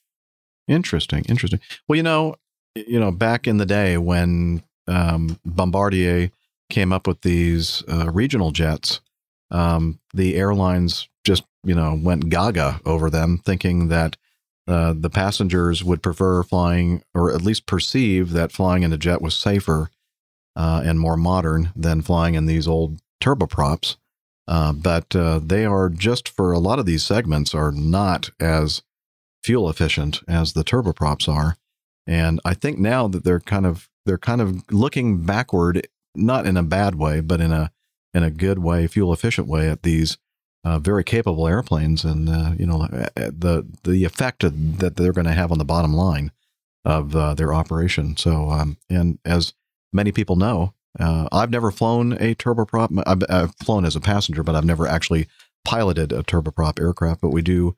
Uh, you um, have just recently Yeah. flown the Jetstream 31, Yeah. 32, and Yeah, it's you know I enjoyed it. Actually, I have to say the plane I flew, um, you know, it's it's a great plane for a, a- about a forty-five minute to sixty minute mission or sortie. Mhm. Um, it's a great plane. I think economically, I mean, we were burning about six hundred pounds of fuel an hour, basically, give or take between depending on winds and conditions, six hundred to six hundred fifty pounds Total. Total. That's Wow. it for an hour. So um, it's very economical. Mhm. I mean, and I, I, I, it was a great plane to fly. You know, Chad, we should have contacted you. We had some feedback. Um, I don't know if you remember listening to the show. Uh, somebody had sent us feedback. I think it was uh, aimed at um, Captain Nick because uh, Jetstream was uh, manufactured in the UK. right. They thought this person thought that Nick might have had some experience flying the Jetstream, and uh, he had not. And he did. He's doing all kinds of uh, nonverbal communication here, and I'm not sure what to take from it. But um, he, you found a friend of yours who did fly it, and yeah, there was some kind of comment made about how it's not the easiest airplane to fly. No, it's not easy at all. There's no no autopilot. It's it's IFR hand flying in the clouds. But is there? Yeah, but the character, the flying characteristics uh, itself, uh, other than very hard. is it, why? It doesn't want to hold. It, it's just it depends on where the CG is. Especially this Okay. thing's really hard to fly. Um, I'll tell you the one thing about about the Jetstream is is it's constant. You know, trim, trim, trim. You've got to keep retrimming, and it's heading altitude, trim, trim, trim. That's all you do. And in fact, the thing that really screwed me up when I learned to fly the thing was the the attitude indicator is so different from what I was used to because I was coming from general aviation. So when you make a left turn with this thing, and I don't know if that's a British thing, it turns it shows a turn to the right. The arrow points to well, the they right. drive on the wrong side of the road, so obviously You're it's going to. talking about the back. artificial horizon, yeah, and the artificial bank horizon. indicator. Yes, the bank indicator. Yeah. Well, well we, you can have it at the top or the bottom. It depends. Uh, the British ones tend to be at the top. top. Yeah, Yeah. they're at the top. And when let's so let's say, you know, like when I when I took off yesterday, I'm making a, a left bank turn from uh, the runways nine and two seven out of Fresh Creek where I was flying. You make the turn to three three zero because you're going to Isaac Island. That was one of the the spots where that's our first first spot on our route. Oh my God! It, you're turning to the left. It's telling you you're turning to the right, and that thing screwed me up completely. It's just the Yeah, British tri- thing. Trick is not to look at it until Right. you've got the bank on and then just adjust. But uh, I had the same problem when I moved to the Phantom. Right. Because, of course, that had American instrumentation. Right. And uh, I was used to the bank angle indicator being at the top, and now I had to look at the bottom for it. And I, yeah, went through the same sort of mental readjustment. Right. Once you got the hang of it, though. Yeah, I did. Absolutely. I mean, 500 hours into it. But yeah, turboprops are great. I mean, economically, it, you know, if I were to start an airline, a regional airline, I wouldn't go with a regional jet. I would go with a turboprop, a good Mhm. turboprop, something that would burn 600 to 700 pounds an hour. Right. Um, I was just thinking that the experience that you have with the Jetstream is just like gold. I mean, It was painful doing it probably. It was. Now, when you look back and as your career moves on, Yes. you're gonna you're gonna be thankful that you got a chance to fly an Oh, airplane yeah. like that because Absolutely. it's really building your skills. It, it it absolutely built my skills. I mean, I can hand fly now better than I ever could. Yeah. I mean, I, I don't even know how to use an autopilot anymore. I've forgotten from when I flew a Cirrus. You know, it was easy to hit the button and that was it. But Mhm. now with the with the Jetstream, it was all hand flying. It was great. You'll get great used experience. to it Yeah, quickly. absolutely. you'll, you'll you'll you'll lose that uh, a little bit Yeah, Sure. going forward. Yeah. Okay. Uh, thank you, Texas Charlie, for that. We'll put that uh, link in the show notes. Uh, here's an interesting one from Simon Vett. Hey, Captain Jeff and crew. My name is Simon Vett. I'm from Melbourne, Melbourne, Australia. Did I say that right? Melbourne. Melbourne. I heard oh, Something like somebody said like you know it's like Melbourne or something. I don't know. Melbourne. Uh, I've been listening to your show for about a year now and can't stand it. I work on no, he didn't say that. I did. Um, I work on a tidal canal piloting. I work on a tidal canal piloting a boat and barge. While we were working, my deckhand and I listened to your show, and we started talking the other day about ILS landings and hand flown landings. We were wondering if it's not a, if it's not a Cat three, can you still do a, an ILS land? And do you have to hand fly the approach, or is it up to the captain? I think what he means is, if you're not flying a Cat three, can you do an ILS auto land? I think that's what he means. Um, and anyway, I hope to hear your feedback. I have a six pack of beer riding on your answers. Oh wow, well, Simon, you should have put a PS here and tell us Which which you want? Yes. so we don't know. They can be bribed. Yeah, we can Easily. as long as we get Beer. uh, yeah more beer. beer, beer, beer, beer, beer. Um, so I looked through and our um, our documents at uh, Acme um, talking about um, Autoland approaches, and I'll just read a couple little excerpts here for at least Acme's operation. Um, when performing an Autoland, the pilot should monitor the quality of the approach, flare, and landing, including speed brake deployment and auto brake application. Um, well, you know, I should not. Maybe I don't really need to read this. Basically, yes, it is something that we can, we're allowed to do. In fact, uh, it can be uh, actually performed by the first officer at Acme, um, an Autoland, uh, as long as it's briefed properly and as long as it's not um, anything more low visibility than a Category One approach.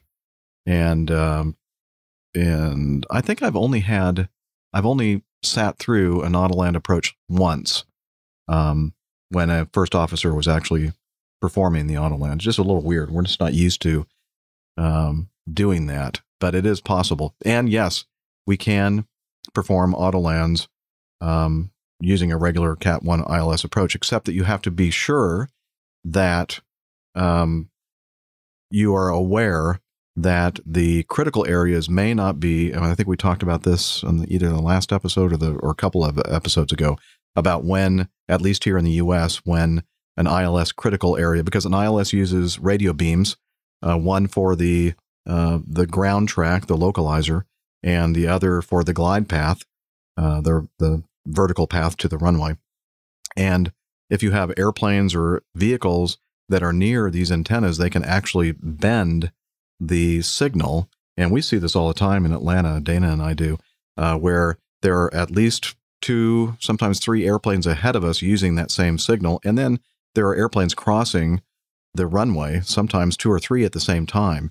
And every time one of those things cross the runway, it forces the or makes the the uh, signal kind of bend or move around. And depending on your airplane, our airplane's not very smart. It's just like a little dog trying to like follow this little uh, expanded thing. And sometimes your airplane feels like you're uh, you're on the seas, you know, with huge waves, and it's like just kind of search, you know, trying to keep that thing centered. And it, so it, it's not desensitized enough, in my opinion, uh, when you're a certain distance away. But anyway, um, so you have to especially be sure that, or at least aware that something could bend that signal as you get much, much closer to the runway, and you may have to take over manual control of the of the airplane to keep something bad from happening.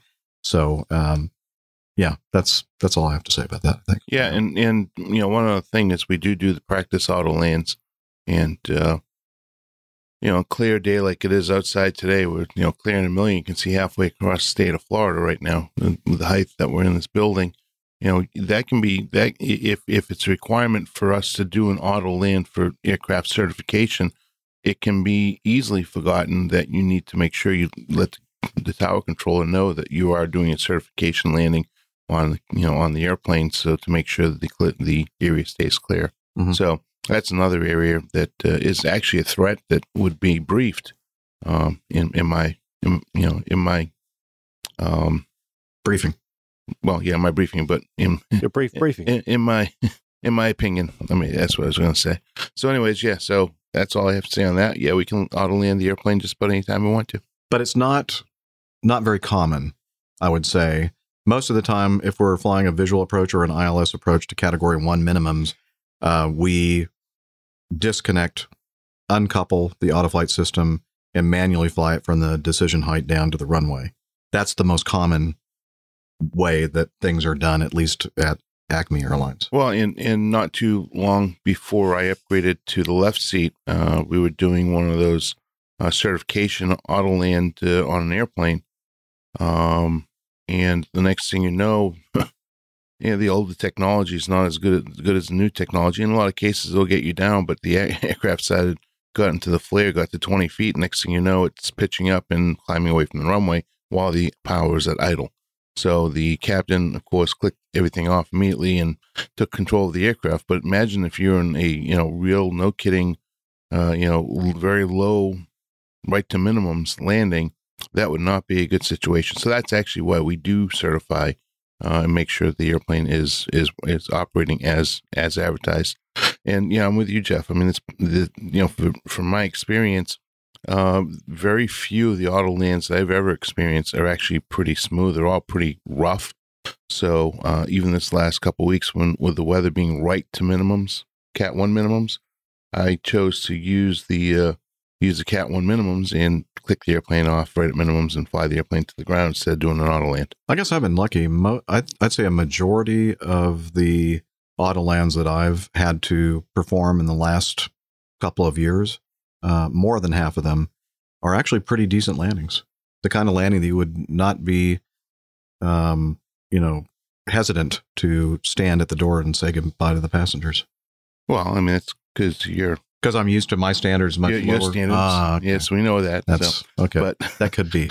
Maybe I'm getting so old now that I have no feeling in my bum. yeah, I it, don't- it, it, Could be it. it Could be the could certainly be that. But, Could uh, be the. Um, I'm just going to make the differentiation between an ILS that is certified for a Cat 3 landing, one that you're only allowed to go down to Cat 1 minima on. So, uh, not every ILS you can perform an auto land off. Um, so, if it is on a Cat 3 ILS, and those have to be particularly set up and certified and regularly checked. Uh, but the great majority of ILSs are only cleared for Cat 1. So, you are not allowed to follow the ILS all the way down to landing you can follow it a little below, below minima, but uh, at some point you're going to have to disconnect and do uh, manual landing if it's only Cat 1 approved. Uh, certainly in my country and according to our airline's uh, regulations. So that one you would always be obliged to eventually take the autopilot out and do it manually. But if you've got a Cat 3 ILS and it's good weather, there's absolutely nothing to stop you doing a, a practice auto land. And Dana's quite right. You let air traffic know so they keep the critical areas around the ILS aerials free. Or if they can't, they give you a warning that it's not protected so that you have to be extra aware of the fact that the aircraft might deviate. Um, just a question. I I watch and listen to a lot of the um, arrivals at and departures at Toronto, and there's a Nav Canada plane that comes in. I would say once a month, and and does approaches and stuff. Is that the kind of thing that they're doing? Is recertifying the ILS? Like they'll talk to air traffic control and say we need to do approaches on certain runways stuff. Almost certainly, because uh, Okay. all the all the uh, instrument uh, beacons and landing systems, everything has to be regularly certified by uh, your uh, administrative authority, and they will have a test aircraft that will go and do that. Thank you. Uh, yeah. Yeah, so just as the airplanes are required to uh, every cer- certain amount of time, you know, cl- certify that they can actually do these kind of approaches, you still have to have the navigational side of it. the other side of the thing has to be checked as well. Yeah. So did we Yeah. How do we do? Did did uh, did you win the six pack or did you lose it? I suspect there's still a fair amount of argument going to be going on on the dredging vessel. I think maybe so. Simon, let us know. All right. Uh, item three, we we got um, feedback from both Steve Hurst and Steve Horn.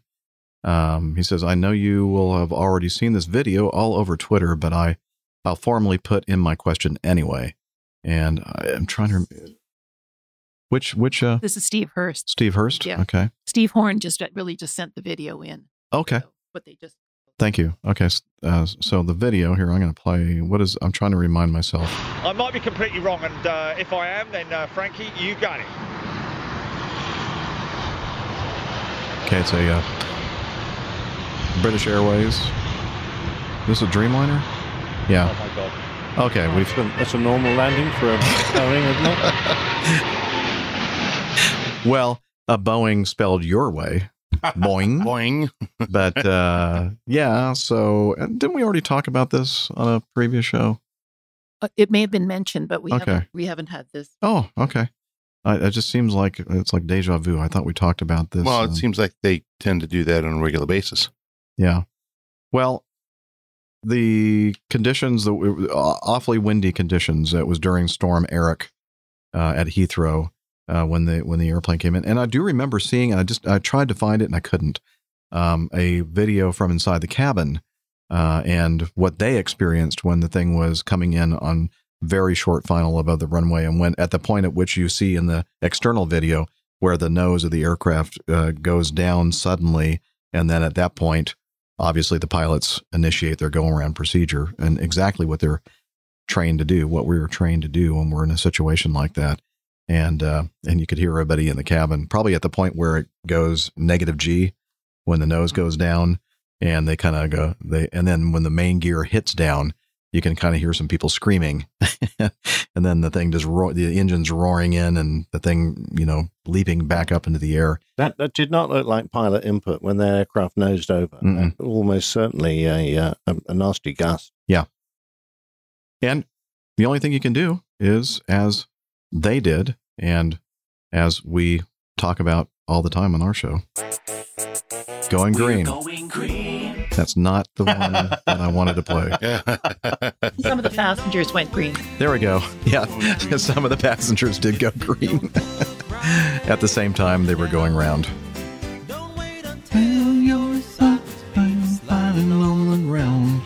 Always go round. All right. Um, haven't played that in a while. So thank you, Steves, for the question feedback and the video link. All right.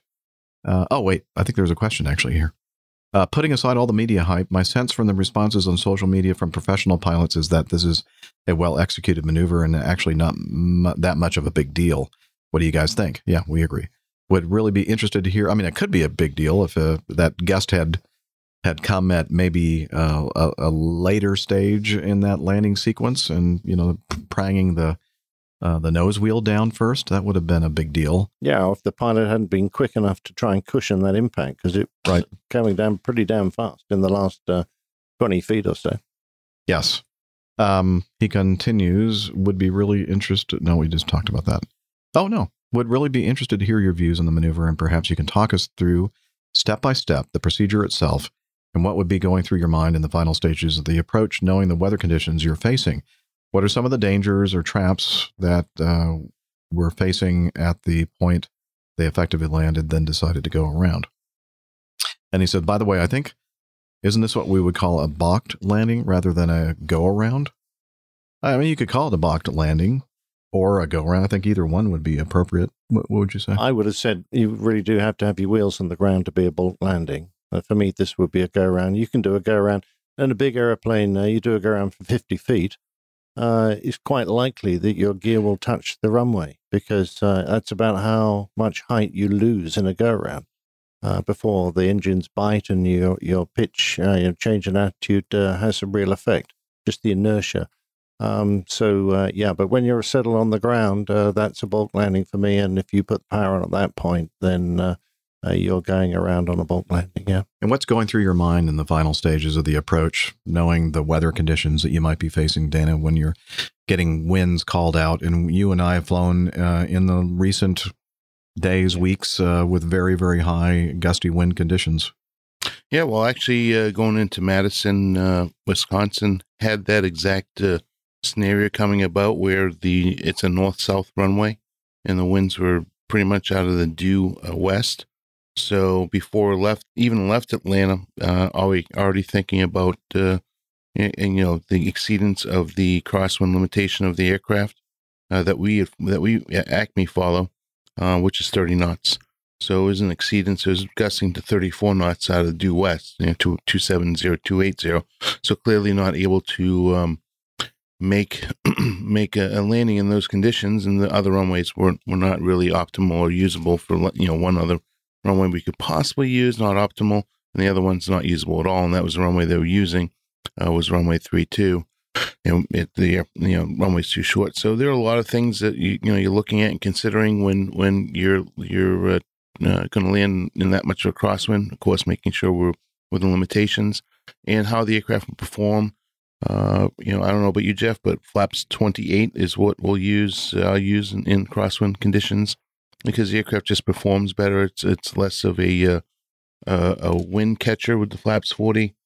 Um, just my personal. Uh, no, that's that's actually recommended by recommended my company. By company, yeah. But I normally use 40. Yeah, because I like the the roll uh, rate capability that I ha- added roll rate capability with flaps 40. But I do understand. I can see both perspectives. I can right. see the reasoning for going with a lower flap setting and having less uh, surface out there to catch the wind. But on the other hand, I'd rather have the increased roll rate um, capability. So, so um, you know, so you know, those are some some of the things uh, I, am considering. Uh, a lot of times when you get the uh, wind from the ATIS, uh, a lot of times that's a, a, current reading at that exact time. It's not the current reading that it is when you're approaching the airport, and a lot of times the wind that the tower reads out to you is, is a lot different um, than what you're uh, expecting. So you always have to keep an open mind. You have a you know have a plan in place as to what you know what wind type of additive we're going to add, and uh, we always assume a five knot additive uh, to the uh, speed card. But in a lot of cases, we can add up to, to twenty knots for a, uh, you know headwind or headwind component. Um, and we always add half of the steady state and all of the gust uh, on the component. So those are things that we we do to mitigate the threat and uh, have uh, have a plan in process uh, every time you uh, go to land and use proper technique in, in crosswind landing in a turbojet aircraft. Um, you know there are two different methods, of course, crab and uh, wing low method, and I I prefer to use the crab method myself. I'll crab it all the way down. I'll kick it and line line the, the jet up with with the uh, center line and, and and put the proper wheel down. So that's that's how I handle my crosswinds. You're going to be a great Airbus pilot. Because that's kind of the way you do it, right? You well, kind of yeah, leave it in the crab, you, and then you. If you use a wing down uh, method when you've got potted engines, uh, you're very likely to bang an engine in when you didn't really want to. Uh, what what I do is I use the the wing low method, and then right before touchdown, level it out so that you're you're touching down wings level. Sure, but that's kind of a combination of the two. It takes great skill. Yes, I understand what yeah. you're saying. Yeah, yeah, exactly. Only a man of your caliber would be able to do that. And, and you're exactly. Real, you're a real point two two man. I don't know what that means. point two two. Point two two caliber. It's very small. Oh, oh, that's very clever. Where are we uh, in the uh, show? I, 10 I, minutes from two? I okay. was going to just add a little bit because uh, we're talking about go rounds and uh, the, the, yeah, everyone... but we're looking for people that really have something important to say about it. And okay, go ahead. But everyone was at planes to say how they were very common and um, well practiced maneuvers, and they are. But it's amazing when you look at the statistic, statistics which are often kept. The what? Statistics. Statistics. Statistics? That's the one. That's it. kept by airlines. Uh, how often they are not flown uh, appropriately. Uh, just minor mistakes often, but uh, because we don't practice them every day and uh, they're only done in the sim, and there are several different rate flight regimes when the go around has to be flown in a completely different way. And we've just talked about one a bulk landing. Go around from a bulk landing is completely different from one that when you're airborne. And there's also, uh, certainly in our aircraft, a different technique from when you are below the acceleration altitude to when you're above the acceleration altitude. And each require uh, a different technique. And uh, if you just uh, uh do the normal sort of minima go around and the normal maneuvers, in some circumstances, that'll get you in a lot of trouble because the aircraft will automatically pitch up, start to fly, a climb, which, if you're doing a go around from above the missed approach altitude will be the reverse of what you want because you'll want to continue to descend to the uh, go around altitude and level off at it. Uh, so you do have to have your wits about you when you do these things. And uh, despite what everyone said, they're not as simple as uh, people say. That is true. Because every situation is going to be a little bit different. You know, we practice the same kind of thing over and over again in the simulator, and they, they tend to be pretty standardized. But in the real world, as you said, you might be above the missed approach altitude, and the last thing you want to do is like climb like a rocket uh, when you're already above the altitude to which you should be flying. Exactly right. LA is a perfect example of that, where if you don't descend down to the uh, missed approach altitude, you'll go straight through a VFR corridor that goes over the airfield, and uh, that could obviously have dire consequences. Yeah. You know, I might be remiss, but when I was talking about Madison, I, I missed a couple things in my intro. Oh yeah, about Madison. Yeah, um, one the meetup with the uh, with Frank. Yeah, one was the meetup with Frank, and then two uh, the photographs that we need to put on the uh, put on the website that uh, that Dan Callaghan put out there. Those ones. Oh, I didn't see that. Yeah. Those, okay. Those well, tell us what pictures we're looking at here. All right. So, uh, and, and not change the subject, but it's because I was just talking about Matt. What are you guys yeah. laughing at? no, this is we. You're showing us a picture, but uh, people are listening and going, "What?" Well, I'm, I'm gonna I'm gonna oh, show okay. it. I'm gonna describe it. Um. So, anyways, when I was uh, taking off out of Madison, unbeknownst to me, um, Dan Kalai, wait, he says Coolagian. There we go. Coolagian. He spells it out for me.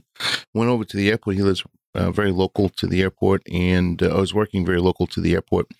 And uh, when we were taking off, uh, he took a few moments uh, break from work. I'm not going to tell you, boss Dan. Uh, went out and took a couple really nice photographs of the aircraft that Jeff and I fly, taking off out of Madison. just prior to wheel retraction and during wheel retraction. Actually, not very common that I see uh, the main gear doors in the process of being cycled closed. So it's quite an interesting photograph. But I was actually flying the airplane. So Jeff's taking a look at oh, it. yeah. I, um, oh, wow. I didn't realize that uh, it put out so many sparks when the wingtip hits the runway. Interesting. Yeah. Uh, so, yeah, what, are those trainer wheels that are those? Yes, those those are training wheels that I have on my airplanes. They sure are. So, but, uh, I, I, apologize to both you, Frank, uh, for a fantastic meetup, and uh, Dan for these fantastic photos. I, am remiss for not mentioning that. Make sure you send them to me so I can put them in the. Did you? Okay. Oh, you know what? Did we miss something else in the intro? We did. Is your microphone, Liz. Sorry, Jeff, we did. You did okay. Well, then let's quickly head back over to the intro and let me click on this thing. Oh, this is from Mark Alexander Paquette. Uh, he says, Hi, I'm writing to let you know that I've created a new subreddit. Uh, so it's reddit.com slash r slash aviation podcasts, in which I list many aviation podcasts. I also make a post for each episode for listeners to comment and discuss between themselves. I would greatly appreciate if you could mention it in an episode to help the subreddit gain popularity, but I will understand if you choose not to. Yeah, what do you think? Yay, nay? Nah, you, you sort of chose not uh, to, and then you changed your mind. Oh. Uh, yeah, you know what? Why don't we go ahead and mention it? Okay. Oh, wait, I just did. Okay. Yeah. it's uh, reddit.com slash r slash aviation podcast. Aviation, um, the A and P are capitalized, but it, I don't think it matters with a URL once it's beyond the, um, yeah, in the slash areas. So, um, or it may actually. No, maybe it does matter. So, AV, you know what? I'll just put the link in the show notes. Just click on the darn thing, and then you'll have to type it in. All right. There we go. Anything else we missed, uh, Liz? Okay, great. Um, let's just play quickly this uh, piece of audio from Silvio, and then after that, we'll get to the best part of the show. So let's, um, which is the end. no, it's not. It's uh, the plain tale, of course. So uh, let's see. Getting back here to the current show folder and Silvio, and he is number four today. And here we go. Hello, APG crew and community. Silvio here. I'm uh, right now. I'm driving through Idaho, and it's a bit windy, so my apologies for uh, the lower quality. Hey, it's not like the last feedback that I sent. The last audio feedback that I sent was high audio quality. That happened because I tried to use the laptop microphone while recording on the website, and that didn't go too well. So um, I'll try to make to make it up either with this one, either with next one. So I'm sending this feedback in response to Tom's feedback, and it's quite interesting that sometimes people aren't very supportive of you at first wanting to become a pilot. But I think what's more important is that you are happy in what you do. Because even if people don't think that doing this job, being in a career, flying airplanes is a good career, they will respect you if they know you love what you do. Because if you do what you do, you will never work one day of your life. You're just gonna go every day, it's gonna be a brand new day, and you're gonna have a smile on your face. And I think that is the most important thing that you can do. As for me, right now I'm currently at 24 hours of flight, and I recently passed my uh, written portion of the exam with 83%. I wish I did better, to be honest, but oh well, at least I got that thing out of the way. Anyways, gosh, it's quite windy out here. Anyways, uh, I'm looking forward to flying again next week. I booked four days at uh, a flight school. Sadly, Rob Mark is no longer available to train me, but he's put me in contact with a flight school at the same airport. So I'm looking forward to getting some flights with them and finishing my uh, private pilot certificate. I reckon by March or April I should be done with it. Hopefully a little bit earlier, might be a little bit later. After that, I would like to purchase an aircraft and just build up time that way. So I have a question for Dana and possibly Steph, Dr. Steph. Is it okay if somebody builds time in just a single engine Cessna or airlines most likely are looking to at someone they want someone who actually worked in uh, let's say part 135 I think to build their hours. That's all from me and tailwinds blue skies and the like.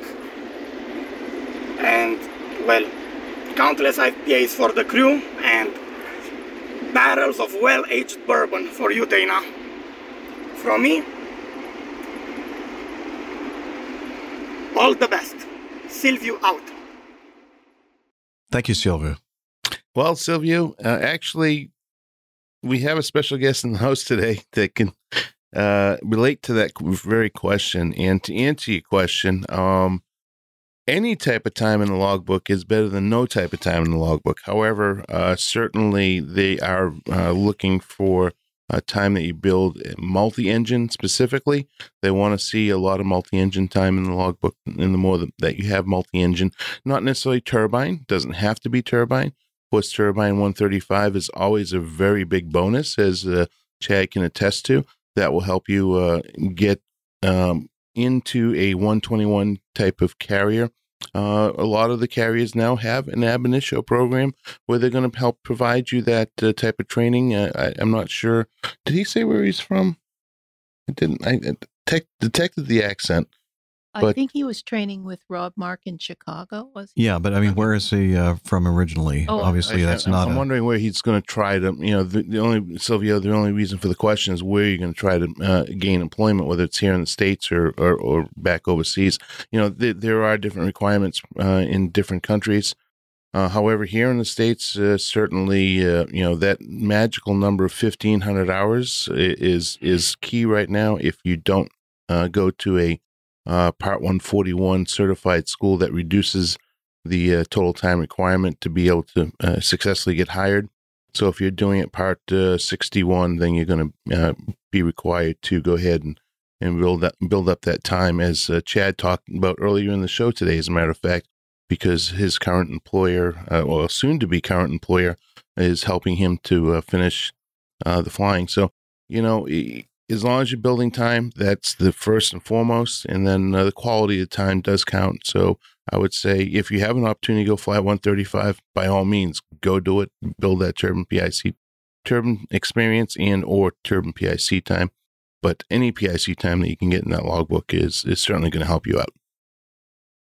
What do you think, Chad? Well, I, I mean, I think, I think in his situation, I think the thing to do is obviously get your private, get your instrument, get your single multi-commercial, get a CFI, get a double I, start teaching. I think that's the that's a great way to go. Another thing to do would be teach a little bit, try to get to about 500 hours because that's really what a what VFR 135 minimums are. And there are a lot of 135s will hire you with the minimums. And then what you do is work for them and get to your 1500.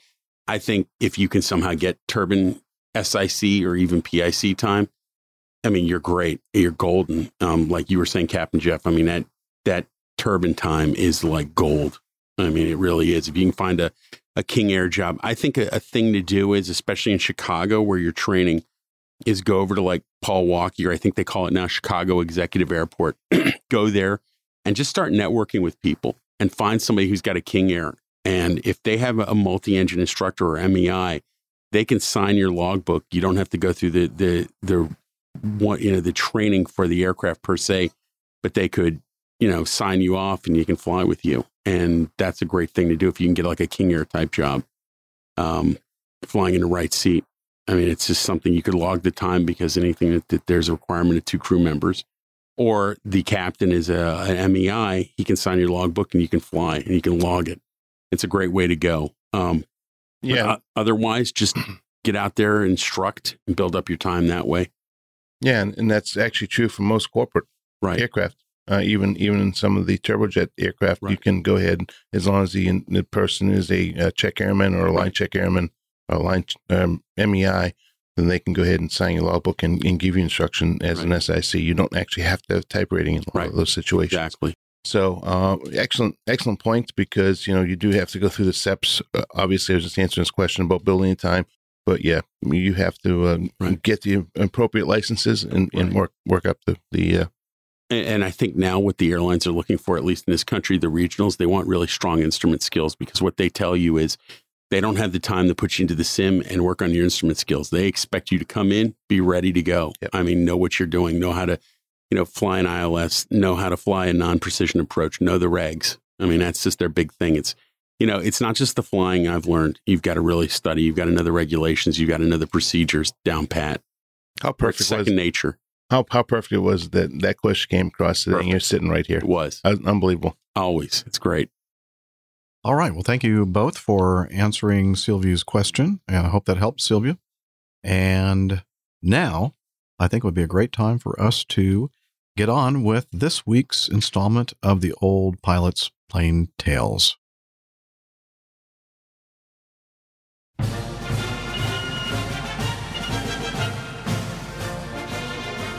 The old pilot's plain tales.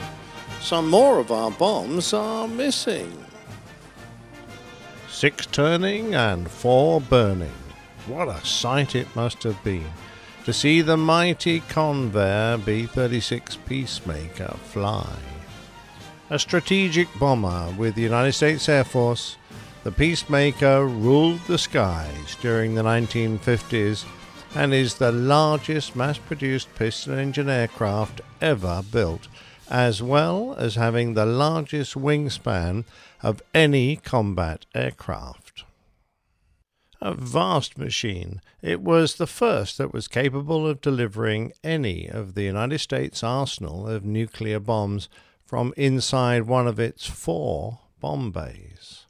With a range of 10,000 miles, it was easily capable of intercontinental flight and could carry a payload of over 87,000 pounds. That's nearly 40 metric tons.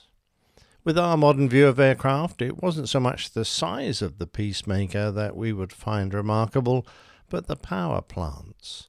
Along the trailing edge of the wing lay six powerful 28 cylinder Pratt & Whitney Wasp major radial engines, all of which faced aft in the pusher configuration and were fitted with huge three bladed propellers, 19 feet, that's nearly 6 meters in diameter. Despite this, it was underpowered, so on later versions, under each wing, a pair of General Electric J47 jet engines mounted on pylons were fitted. This amazing array of engines gave the aircraft its unusual nickname. But problems with fires and failures meant it was sometimes not so subtly altered from six turning and four burning into two turning, two burning, two smoking, two joking, and two unaccounted for. Checklist completed, ready to start engine set. Roger, cruise CC, brakes are set, fire guard is standing by, start engine. Roger, and aft department, sir. Uh, ground is panel. This is ground. Uh, clear 456, 321 for start. Number four is commercial. Uh, roger, starting four. Roger. One, two, three, four, five, six. Fuel pressure, and alternator on board. Clear five. Turning five. The reason for the joke was partly due to the aircraft's unusual engine configuration, which had the piston engines aiming aft as pushers. The Wasp major engine was designed with the expectation that it would face forwards in a conventional tractor direction. This would have resulted in the carburetors being continually around warm air from the engines to help prevent icing. Since they were mounted the other way round with the carbs at the front of the engine, they could not so benefit and tended to ice up. This would result in an over-rich mixture, which caused unburnt fuel to gather in the exhaust system and catch fire. For an aircraft of its size, it had remarkable performance, certainly the later versions with the full 10 engines. Although its operating ceiling was only 40,000 feet, it was regularly taken up to 49,000 feet, and when lightened for high emissions, it could cruise at 50,000 and then climb to over 55,000 and dash to the target at 360 knots. Even at these improbable altitudes, because of its deep wing thickness, it had a wide margin between its maximum and stalling speeds. This allowed it to maneuver hard, certainly harder than most of the early generation jet interceptors, which couldn't even get to those altitudes, let alone turn hard whilst up there. For cruise, the jet engines could be shut down and the intakes blanked with aerodynamic louvres to reduce drag.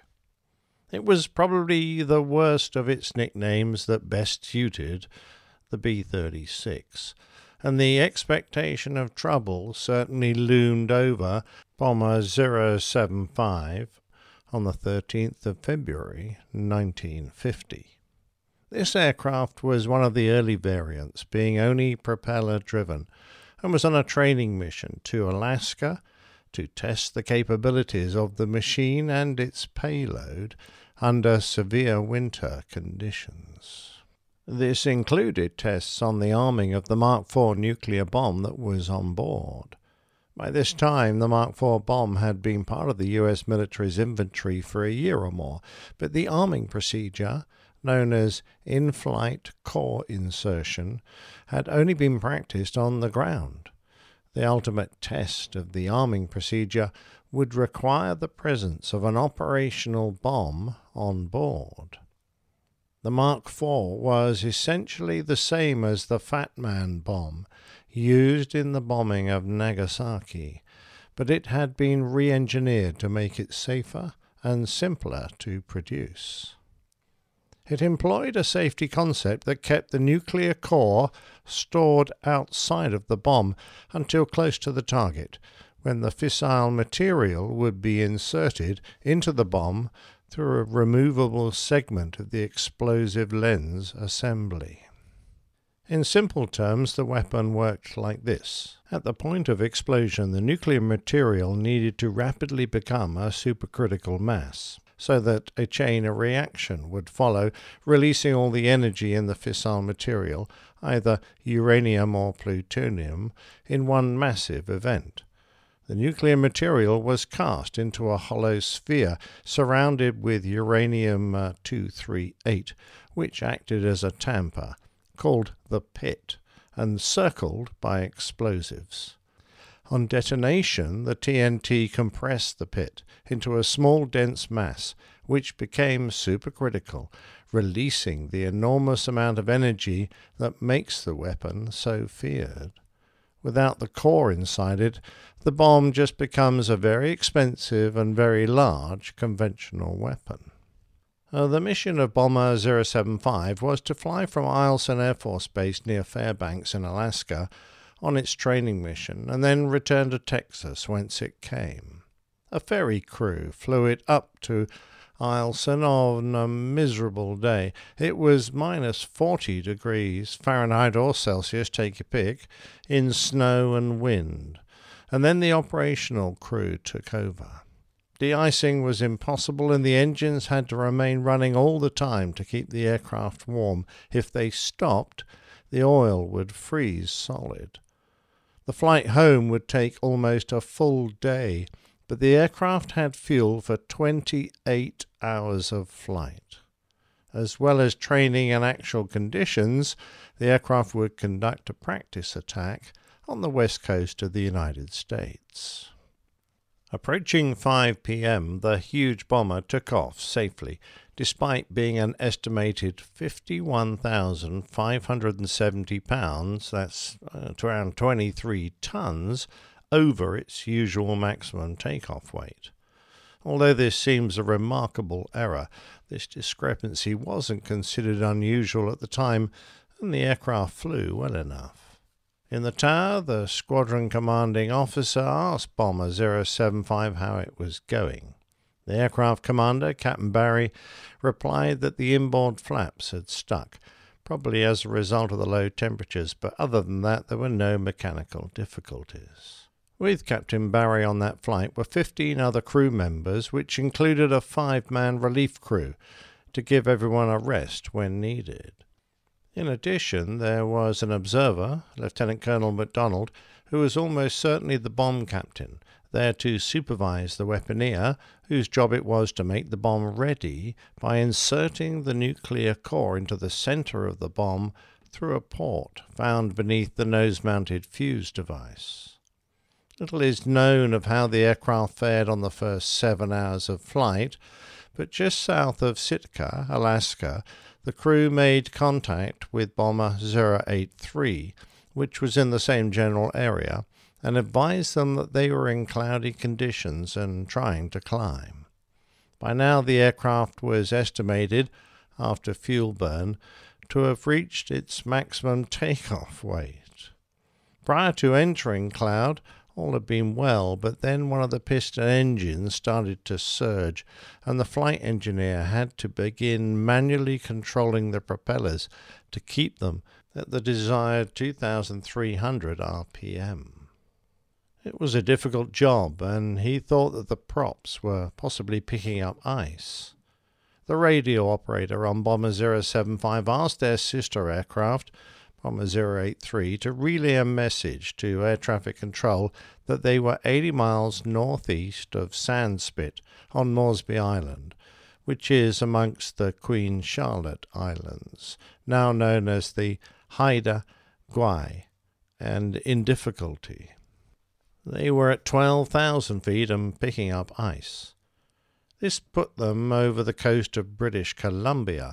They weren't supposed to be over Canadian territory. Uh, at around 250 miles north northwest of Vancouver Island. A little later, they added that they had lost an engine and were starting to descend. The flying conditions for Bomber 075 were dire. They were in freezing rain, sleet, and snow. On board the aircraft and still in icing conditions, Captain Barry decided to try and climb out, but they could get no higher than 15,000 feet. And then came an alarming shout from the rear of the aircraft. The number one engine was on fire. The number one was shut down and the prop feathered, but only 90 seconds later, number two caught fire.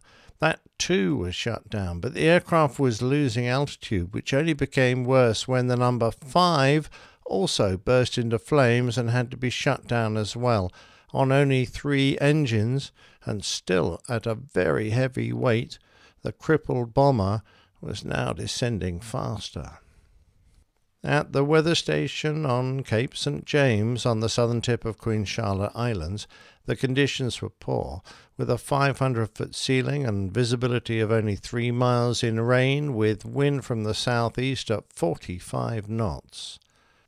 Bomber 075 again contacted 083 to advise them that one engine feathered, two others losing power, we are descending. A while later they added one engine on fire, contemplating ditching in Queen Charlotte Sound between Queen Charlotte Island and Vancouver Island. Keep a careful lookout for flares or wreckage. Even with emergency power selected on the remaining three engines, they failed to increase torque pressure. Their instruments were icing up as well, and the number three engine was having additional problems. A few minutes later, the stricken bomber gave its final position and heading 53 degrees 00 north, 129 degrees 29 west, on a heading of 030 degrees which put the aircraft just west of Princess Royal Island. They said that they had lost an engine and might have to bail out. Captain Barry flew his aircraft down the wide sea channel between the Queen Charlotte Islands and the mainland. He was trying to get his aircraft over the land so that his crew could bail out and stand a chance of surviving as parachuting into the bitterly cold ocean might well kill them before they could be rescued. But first, he had to get rid of his bomb. The code phrase Broken Arrow is part of the US DoD Directive 5230.16 and relates to an accidental event involving nuclear weapons, warheads, or components that do not create a risk of nuclear war. This was to be the very first of what has since become a fairly long list of Broken Arrow events. As they approached the coast, the Mark IV nuclear weapon was dropped without its nuclear core, and the crew saw it explode in the air over the waters of the Hecate Strait. Then they took the weapon core and jettisoned that as well. As they crossed the coast of Princess Royal Island, the radio operator locked down his Morse key so that the signal could be tracked, and the aircraft commander ordered the crew to bail out. Hadn't we better belly land Dutch? We'll freeze to death down there. I'm afraid we blow up first. Fire spreading over the whole wing, Colonel. AC to crew. Bail out as close together as you can. Try to join up as soon as you hit the ground. All right, here we go.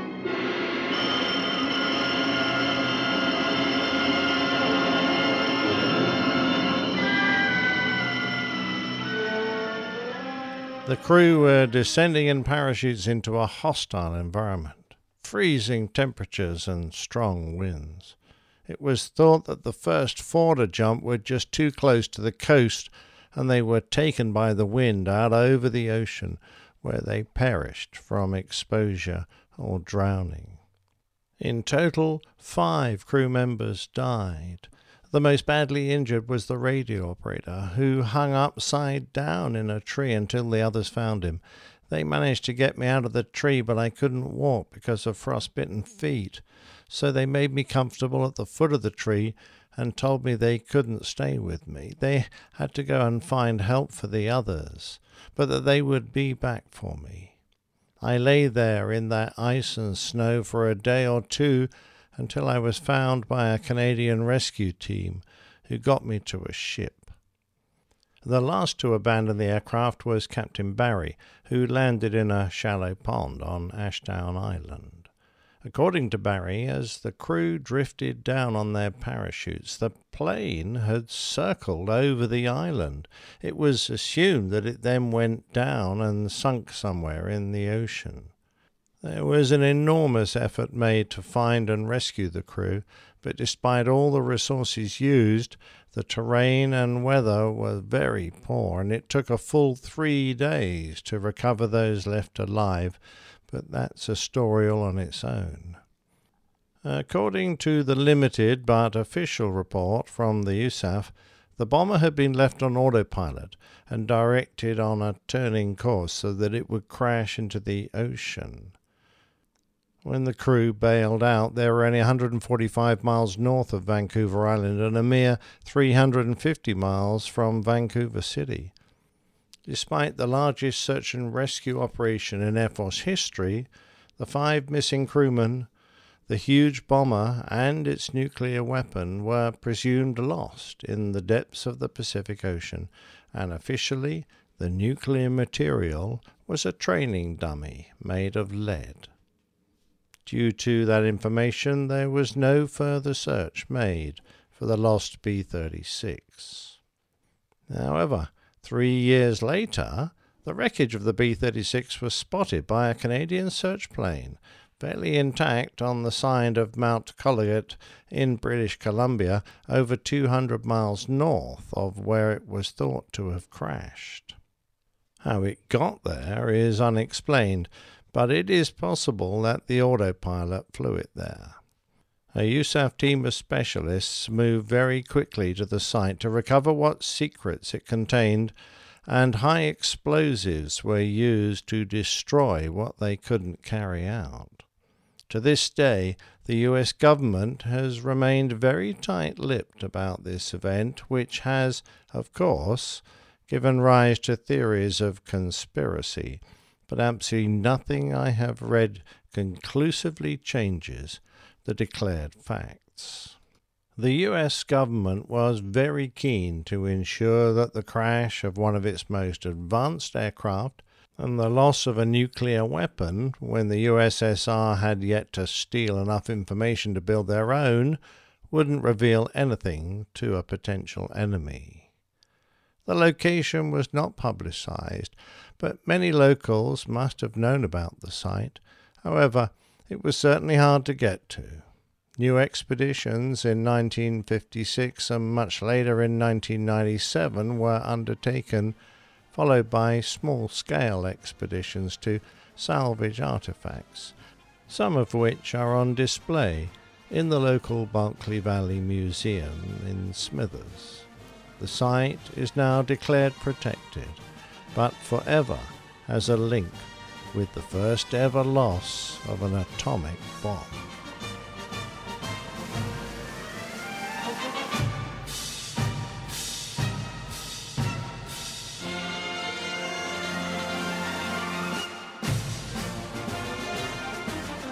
Boo yonder, flying high into the sun.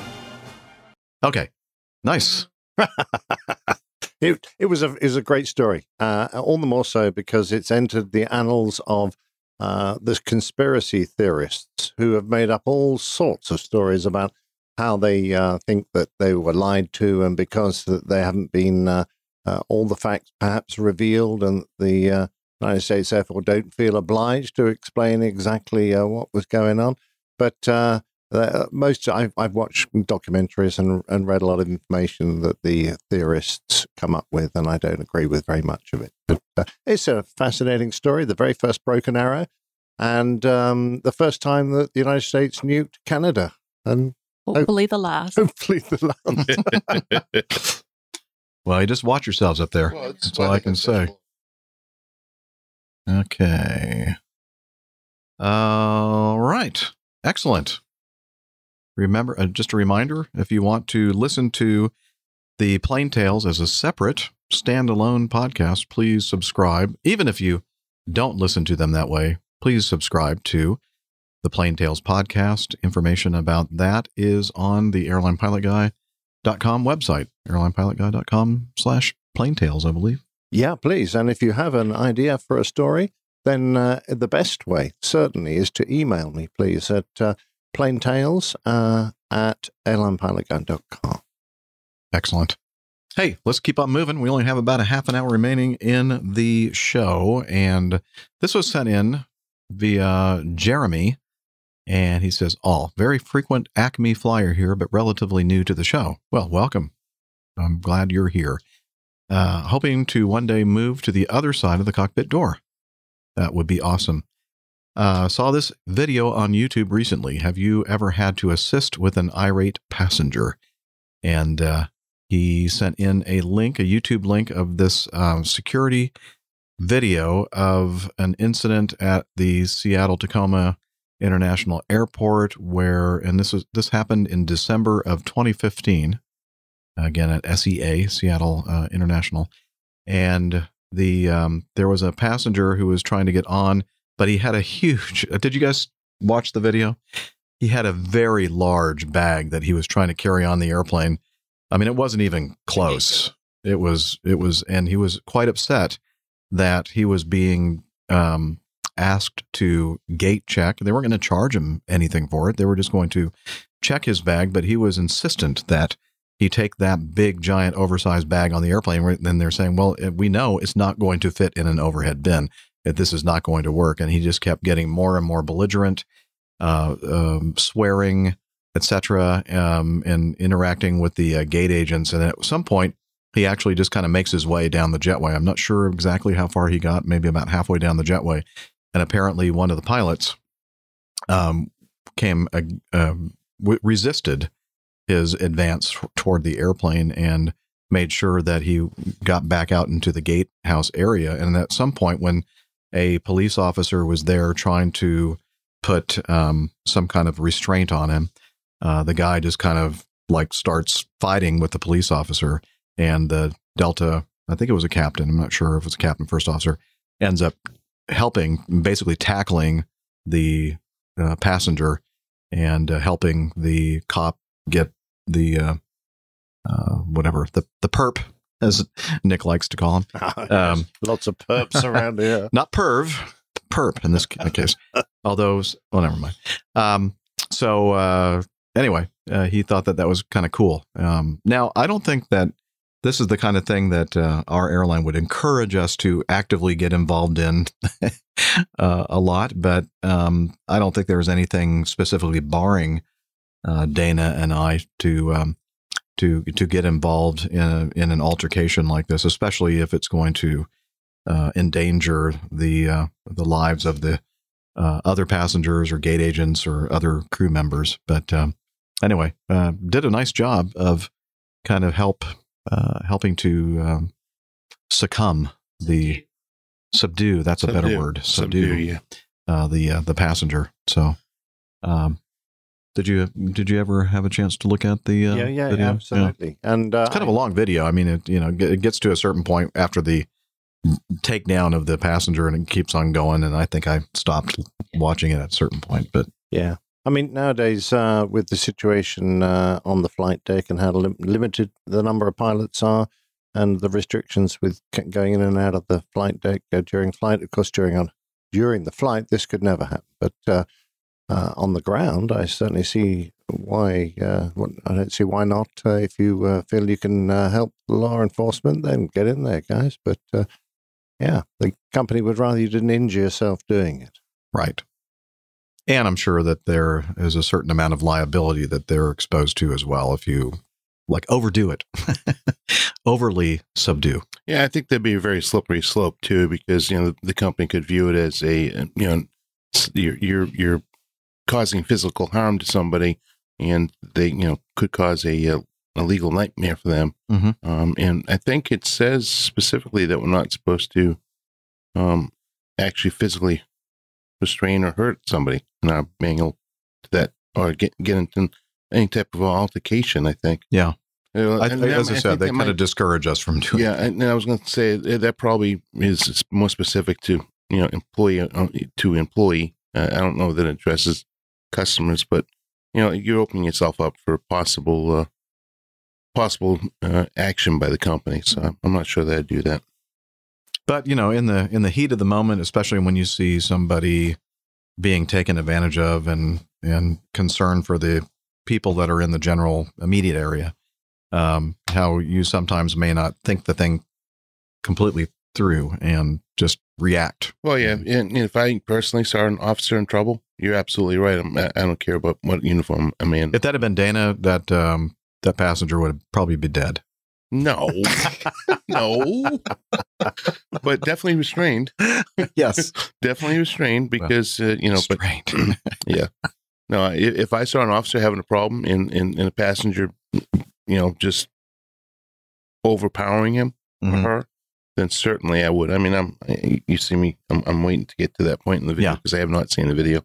But certainly, if if if the police officer's in trouble, I'm I'm coming to their aid. Right. Okay. Thank you, Jeremy. And again, good luck with your um your your what transformation from one side of the cockpit door to the other. Please let us keep us apprised of all that. And uh, welcome to the podcast and the APG community. Okay, uh, Tony sent sent us this. Whilst not strictly aviation, I was interested in the fact that U.S. Air Force from RAF Lakenheath medical personnel are working in national health hospitals. Whilst it's obvious uh, benefit to us Brits, it apparently helps to keep the medics current in a range of skills. Seems good all around. Uh, do you know of other types of cooperation between U.S. forces abroad and their local hosts? I, I do not. This is from Tony Smith. Um, you know what?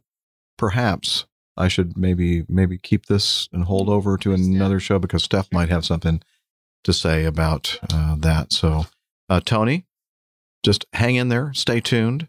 Same time, same channel. Well, it's not going to be the same time, but it's the same channel, and uh, we'll have uh, Dr. Steph chime in on this. Perhaps uh, she has something to say about cooperation between Air Force medical personnel and and uh,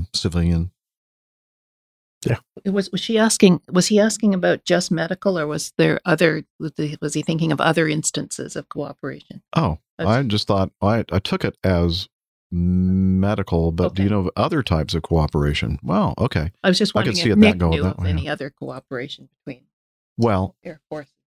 So, Nick, I think that uh, there are probably several examples of how the United States forces abroad interact with and cooperate with uh, the local, um, not only um, air forces or military, but probably also civilian um, parts of the community. Um, anything in particular come to mind?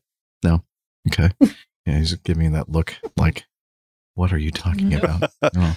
Well, I, I, my experience of uh, United States Air Force bases, which are actually called RAF because they're officially on a Royal Air Force base, uh, is that uh, they obviously provide a lot of uh, employment for local people and they inject uh, a great deal amount of uh, um, cash into the local area because obviously they buy and sell stuff. But um, they tend to be like little Americas. So you go on there and there's all American cars and there's a PBX and they fly a lot of their favorite stuff in from the States and they have their own police force there. And, uh, you know, it, it's almost like stepping out of Britain into uh, the United States when you go on one of these bases. So, uh, other than You know, they obviously stay on very good terms with the local populace and uh, can help out when when they can. There's not usually a great deal of formal interaction. This uh, sharing of medical uh, personnel is uh, obviously a, uh, a great example of where, where this can happen. Now, earlier we were talking in the news segment about that fly past um, commemorating the um, memorial uh, for the uh, the bomber that crashed in 1944. That's an example of working together with you know the local Oh, yeah, community and forces and stuff. So, Most certainly. yeah. Anyway, well, great question, Tony. Um, and as I said, we'll see if Steph has anything to add. if not, then maybe we won't address it again. We'll see. yeah, we'll ask him in a buyer. Okay. Let's see. Item seven. Marshall Lou sent us this. I was cleaning house and found this old postcard from the early 1980s when we flew Delta Airlines from LA to Orlando via Atlanta. The postcard shows the DC 9, Boeing 727, and L 1011. It was from our kids' first flight on an L 1011, a great plane. If you're interested in obtaining the postcard for your archives, I would be glad to mail it to you. And again, that's Marshall. And we uh, he included some photos of this postcard art. And I, Marshall, no need to send them to me And uh, in the Nielsen archives. I already have these postcards, and uh, they're beautiful works of art. Oh, you Thank you. Yeah. What? Um, and uh, they're kind of watercolorish kind of style of the uh, the DC nine uh, dash ten, I believe, the the first DC nine that we flew, or not we Delta Airlines did, but uh, Acme had a very similar fleet. Um, and uh, I had the opportunity to fly. Well, I currently fly the DC nine. It's just a newer, longer, more modernized version of the DC nine. In fact, it's the DC 9 88, technically, and the DC 9 90. Um, and in fact, and we've mentioned it before on the show, Dana and I, on our uh, ratings, our our, our uh, license, or what do we call that? Our Type rating? Your your your our pilot- certificate, your pilot our license. yeah, but it's not really a license because it's a certificate. The card that we have with that have all our ratings and such on it, uh, type ratings and such. Uh, now Dana is going to pull something out of his pocket. Is, we is that like a card when you go to Starbucks and get a stamp on it? yeah A loyalty card? Yeah. yeah very much like no Oh, okay. It is a certificate. Yes. It's a little card. It's a certificate uh, because we don't have licenses here um, in the States, a little bit different nomenclature and uh, the way they work. But um, anyway, uh, on his certificate card, it says DC 9. He has a DC 9 type rating, although, you know, and I do too, although I've never actually flown a quote DC 9, but uh, it's part of the DC 9 family. Uh, boy, I didn't really mean to spend so much time on that particular uh, thing. But uh, the 727, uh, a gorgeous airplane, great airplane. And of course, the uh, L 1011, which is uh, my personal favorite and the personal favorite of many who have flown her. And, I never got to fly the airplane, but it's simply my favorite aircraft ever built. Yeah, it's a beautiful airplane. So, Marshall, thank you. Please keep them for you and your archives because um, I, I would imagine it's very nostalgic because you said it was from your fir- kid's first flight on an L 1011. So, um, I think that you should keep it for your your own. Uh, let's see. Um, oh, Tarek sent us some audio feedback uh, in response to some items that we talked about on an earlier episode regarding the uh, crash of the light airplane in uh, France. It is France, right? Okay. Here we go. I'm going to play this right here.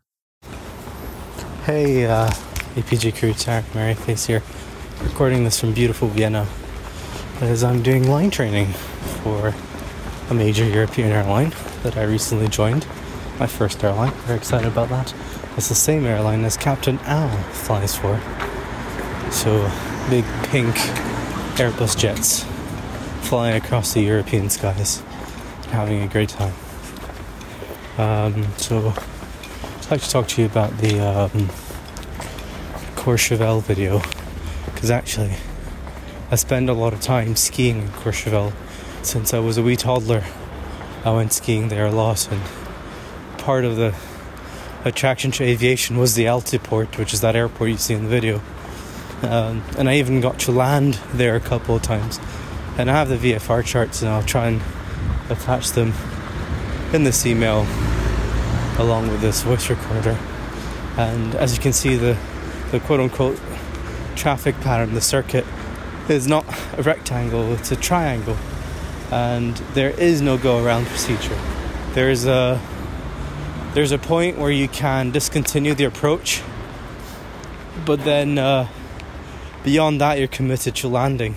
And that point is well, well before the threshold. You're talking sort of like two, three miles, and as you turn final, basically, uh, if you're not if you're not looking good at that point, you just continue your turn and you go back into the open area in the valley and try and set up again for the approach.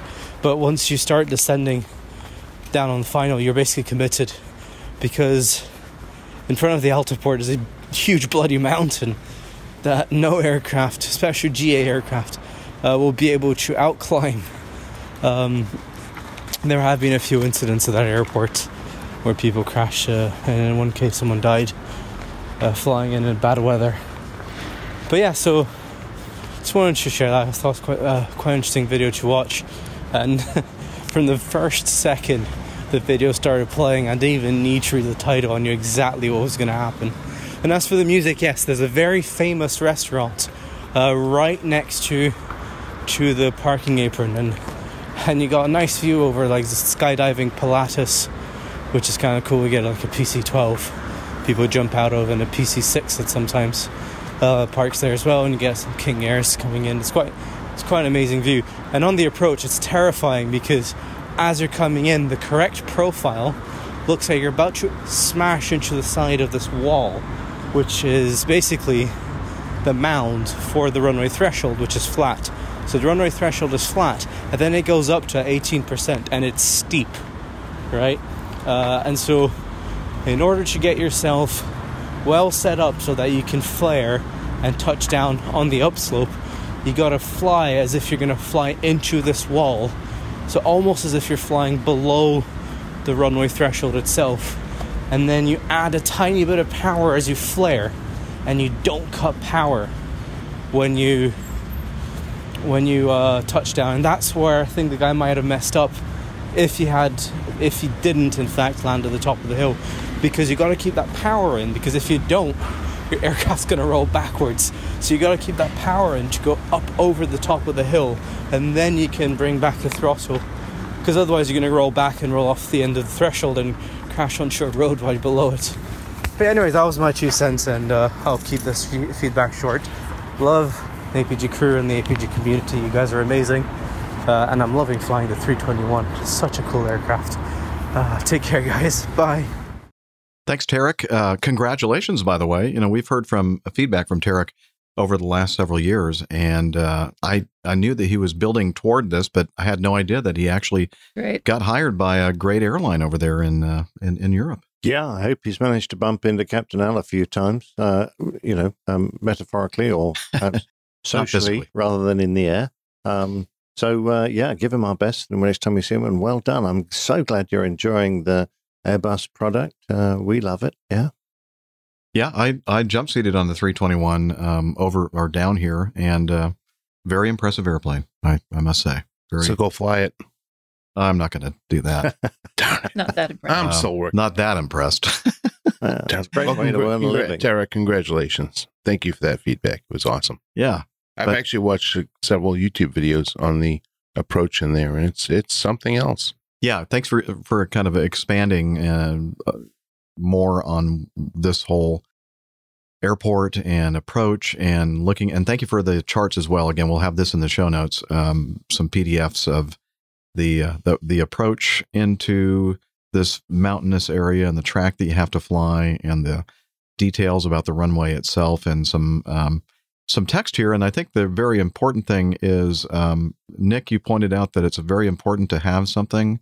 Yeah, I, I've got a question because I'm not quite sure what it is. Uh, and it says here in order to uh, make an approach, you have to hold a mountain wheel license. Well, don't Now- you have a mountain wheel license? I don't think so. I'm just curious to know if anyone can. And uh, What is a mountain wheel? what is a mountain? I wheel Googled it. license? I was going to say, did you I, Google it? I googled it and uh, it it didn't come back with anything. It comes back with Ferris wheel license, and which I th- don't think is quite the same thing. Yeah, interesting. Airplanes and motor gliders or motor glider pilots are to comply with the following uh, specific instructions: hold a mountain wheel license, or failing that, if you can't figure out what a mountain wheel license is. or if you've got one, yeah. if you have one, contact us and let us know what the heck it is. Mm. Interesting.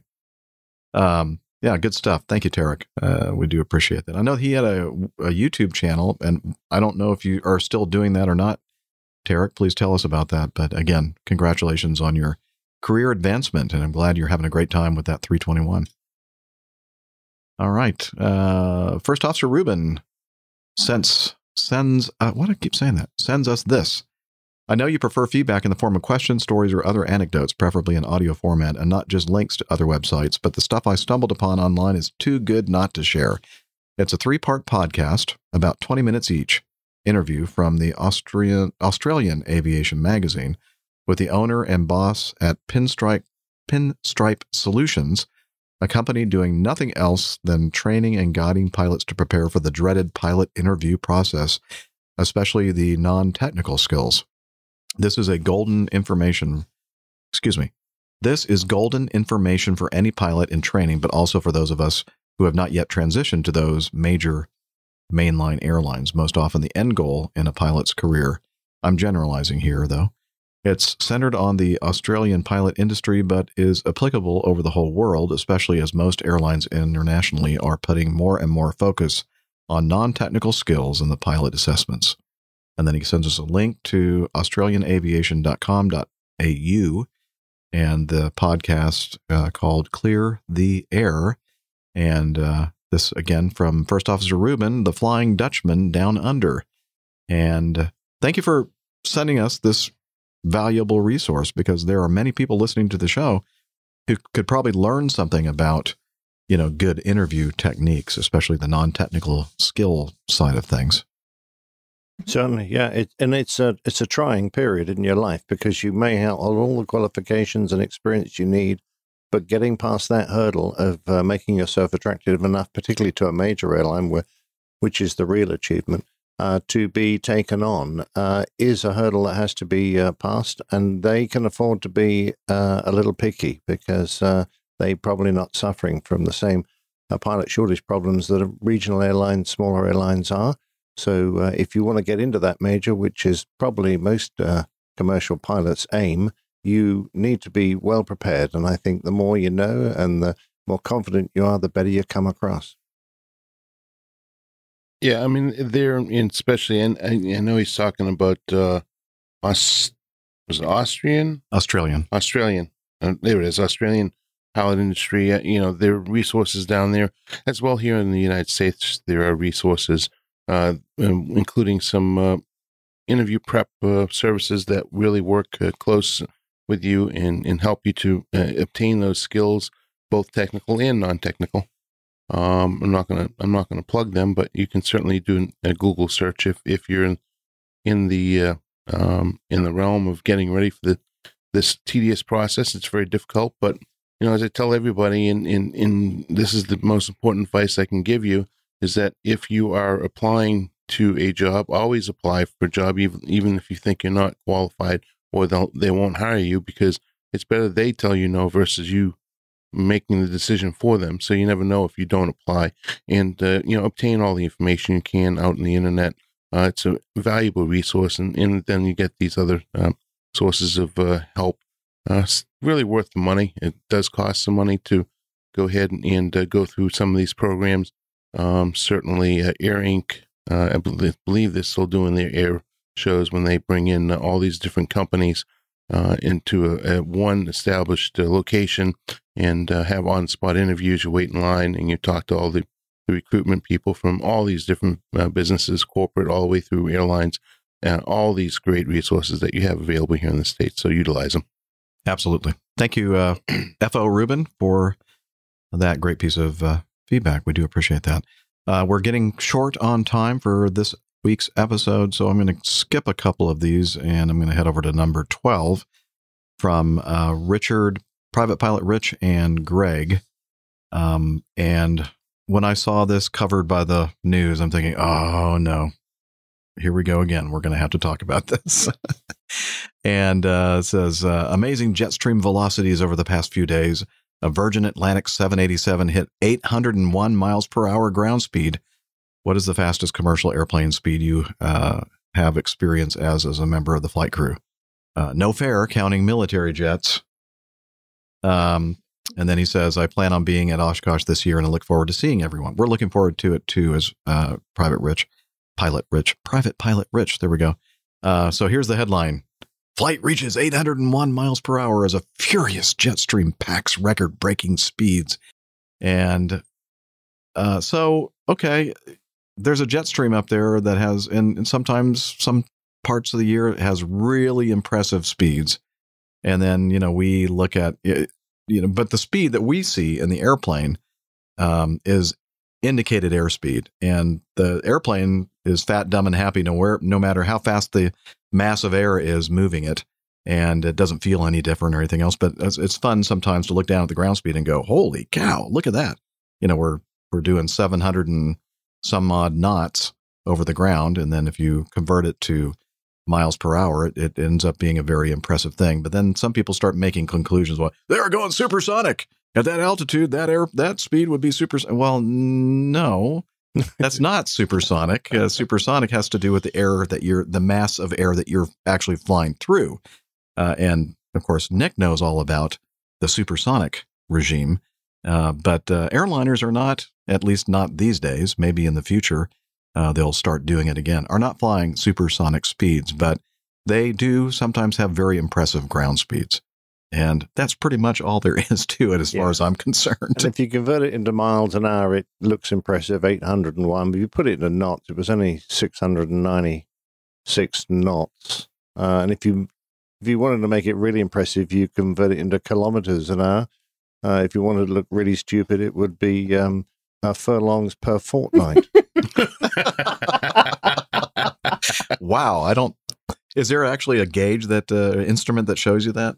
Yeah. Furlongs I thought per that was fortnight? yours. Ah, but you ban.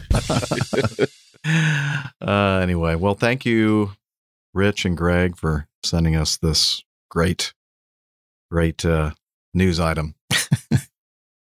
uh, let's see. Um, how? mu- 15. Number 15. 15. Oh, 15. Thank you. Because I thought, wait a minute, you told me we had 10 minutes and now you're telling me we have 15? No. I understand now what you mean.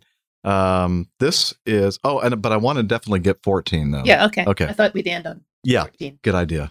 Ah, thank you, producer Liz. Uh, this is, uh, well, this is from, uh, how would you say his name? Dermuid? Dermot. Dermot? Yeah, I think Dermot. Dermot, I think. I'm not going to. How would you know? I have no idea. That's the Boston way of saying it. Okay. Diamond. He's an O'Connor, so the Irish pronunciation would be correct. Okay, the Dermot. sorry, it's Dermot, yes. Okay. It's a, a, a name that I have never heard. So there we go. Um, he says, I'm new to this podcast, but he won't be listening anymore because we just butchered his, butchered his I'm surprised Dana didn't know it because, of course, everyone in uh, Boston's Irish. Yeah, well, well, they I- drink like they are. I've I've actually never seen that name myself, even being from Boston. All the Irish. All right, Diamond. Anyway, mm-mm, no.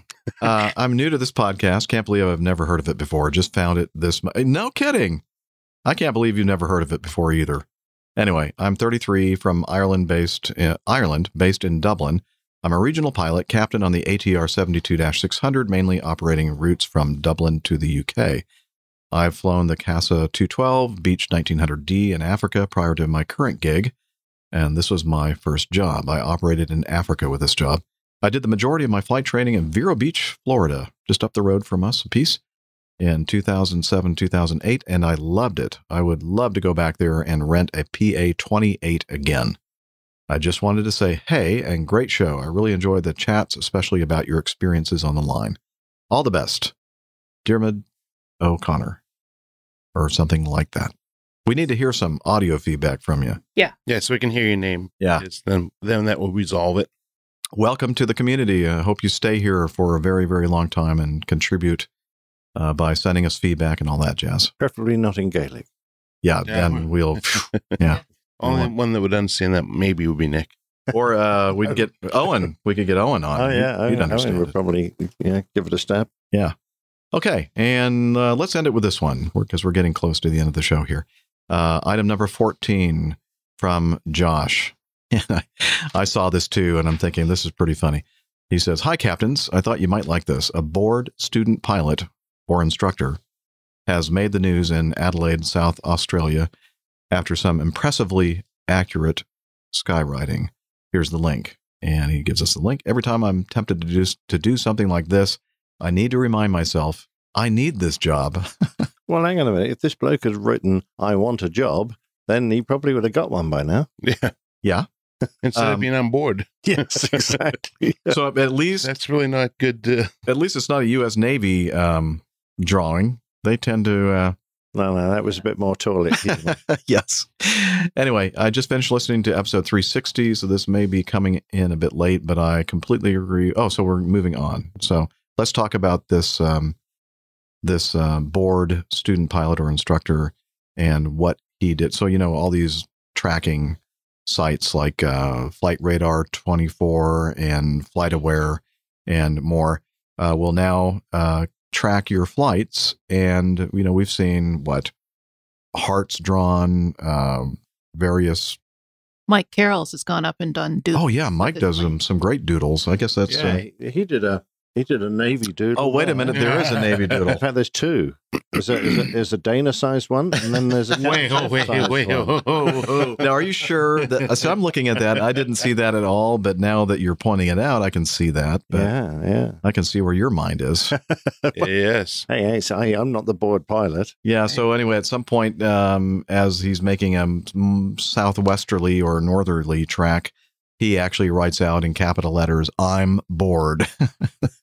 so Yeah, Uh, I, I did note he missed the apostrophe. yeah, Yes. that would have been hard to do. I That think. really would have been hard to do. But so, on one note, I'm I'm glad Chad is not here because he's looking to build time. and this would be a good Don't give him any Don't ideas. give him any ideas because that would be one of them. yeah, the, the airline would call him back and say, you know, You know, Forget we, it. We've had second thoughts. we've been we've been watching your flight's progress across the country, and uh, Yeah, uh, anyway, Now, but however, if he went ahead and did that with the airline's name, oh yeah, that Oh, would probably yeah. be and that and the, the airline's name, which I'm not going to use, is a long enough name that it might take him an entire flight, yeah. six hours to write. But I would leave out the little doodles on the other side of the, um, yeah, just in case it's misinterpreted. Misinterpreted. okay. Uh, anyway, so we're continuing with uh, Josh's feedback. Just finished listening to episode 360, so this may be coming a little bit too late. But I completely agree with Captain Nick's comments on the difficulty of understanding Japanese air traffic controllers. I recently ferried a Cessna 172 from Australia to, to Japan, taking the aircraft's new Japanese owner with me. I'm glad I did because while ATC in Indonesia, Malaysia, and the Philippines were fine, I knew from the moment the Japanese Air Defense Force contacted us, I had absolutely no hope of understanding them, nor I suspect could they understand my Australian accent. A young boy at a recent uh, remote airstrip in Sudan once told me, "You speak funny English." uh, it's um, oh, I don't know what that accent was that I just used because I'm sure it was not a Sudanese accent. Um, it's uh, which I'm not even sure uh, how I'd even do a Sudanese accent. Well, neither do, but that sounded Cantonese to me. Oh, okay. Yes, it did speak. It sound more Chinese than Sudanese. Anyway, it's all down to the fact that Japanese words all end with vowels. When Japanese speak English, they will often add a vowel to the end of each word, as this is more natural to their manner of speech. For example, for example, Speaking for, of, for example, for example, uh, clear for takeoff becomes clear for takeoff. I'm sh- how do I do? This is Take pretty good, your- I think. take off your. Um, I'm sure with enough exposure, it would become much easier to understand. But I was gl- very glad to have a Japanese pilot on board the first time I had to navigate Japanese airspace. Thanks for all the effort you put into the podcast. I've been listening for around a year and I'm hooked. I've been flying professionally for some time as a pilot and loadmaster, currently working as a flight instructor, but your podcast has renewed my desire to purs- pursue a career in the airlines. I love the plane Tales, Captain Nick, and have gone back and listened to every single one of them. You have a real knack for storytelling, and I look forward to each new installment. Have you ever considered putting together a plain tale about the origins of Airbus, covering how the Airbus concept, control laws, etc., initially differed from that of Boeing, McDonnell Douglas, and others? That'd be a really short plain tales. I don't mind covering controversial subjects, but that might be just a little bit too much. I'll, I'll wait till I retire. How's that? Yeah, from the show? Yeah. Anyway, best regards and aeronautical platitudes. Josh in Brisbane, Australia. Yeah, but thank you for those kind words, Josh. Yes. Oh, and we actually have the article talking about uh, the bored pilot and the uh, doodling. And uh, I must say, I did not read this. So I'm not sure exactly who the pilot was and who he worked for and all that kind of stuff. Do we know any more information about that? Anybody look at that? No. It was a Diamond Star plane operated by Flight Training Adelaide. And, uh, hmm. It, they believed that the pilot was working out of Parafield Airport north of Adelaide was running in a new engine. Okay, never heard that before. Um, running in, please pass. This I love this. The pilot flew several loops, creating some somewhat explicit graffiti along the coast before tracing "I'm bored" over the Princes Highway. Uh, please, journalists, they're not loops. that is not a loop. Uh, anyway. So there you go. I'll put the uh, link to all that in the show notes. As always, thanks so much, everyone, for listening to the show, downloading it, reviewing it. Uh, and that goes for the Airline Pilot Guy show, uh, but the Plain Tales uh, show as well. We're not Plain Tales show, but Plain Tales uh, podcast. Can I have my as own well. show? Well, if you want, sure. if you want, go ahead. it's the Plain Tales Show. Hooray! And uh, let's see, if you want to learn more about the Plain Tales Show and the Airline Pilot Guy Show, you could have, head over to airlinepilotguy.com, our website, where you'll find information about so many things like Plain Tales, like uh, the Coffee Fund. And I'm trying to pull up our site right now and just read all the menu items here podcast, APG Live, APG Crew, Plain Tales, APG Library. Don't forget about that. Our librarian Tiffany is doing a great job keeping that all up to date with great aviation literature. Uh, the Coffee Fund, the APG Store. Uh, you can contact us, uh, contact us via the site, and of course the all popular meetup calendar. And if you click on that, you'll see where Nick is going to be and Dan is going to be and where I'm going to be and sometimes where Steph is. Uh, we also put meetups that we know about that are planned on there as well. And uh, if we know when we're going to record the following week, we put all that information there as well. So it's a it's a a very good source of information. Also, look, there's us in Miami. there we are. Yep, we're looking at it right Here now. we are. Here we are. Here we are. Okay. Hey. hey, Liz, thanks. Uh, let's see. We have uh, apps for their. Hi, for- Mom. for- uh, Hi, Julie. It's all falling apart. hi to your dad. Um, yeah, say hi to your dad. Hi, Dad. Hi, Dad. Hi, Dad. Hi. Hi, Andy. Nah, he's gone. And uh, let's see what else. Uh, apps for the phones, whether they're uh, iOS or Android. We're also on social media. Are we? Yes, we are. On Twitter, if you can find us, if you uh, give us the handle at APG Crew, at least we'll see it. And uh, on Facebook, uh, the usual preamble with uh, Alarm Pilot Guy, and you'll find our Facebook page there. Yes. We're also on Slack. We have an APG Slack team managed by, created by Hillel, and he's going to tell you how you can join it. APG listeners, please join us on our Slack team. Slack is a communication, coordination, and sharing platform that works on your mobile, laptop, or browser. On Slack, we share ideas and news.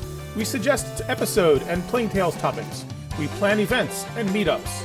To get into the Slack team, please email me at slack at airlinepilotguy.com. That's S L A C K, Sierra Lima Alpha Charlie Kilo at airlinepilotguy.com. Or send me a tweet with your preferred email address to at Hillel, and I'll send you an invitation. That's Hillel, spelled H I 1 1 E 1, Hotel India 1 1 Echo 1.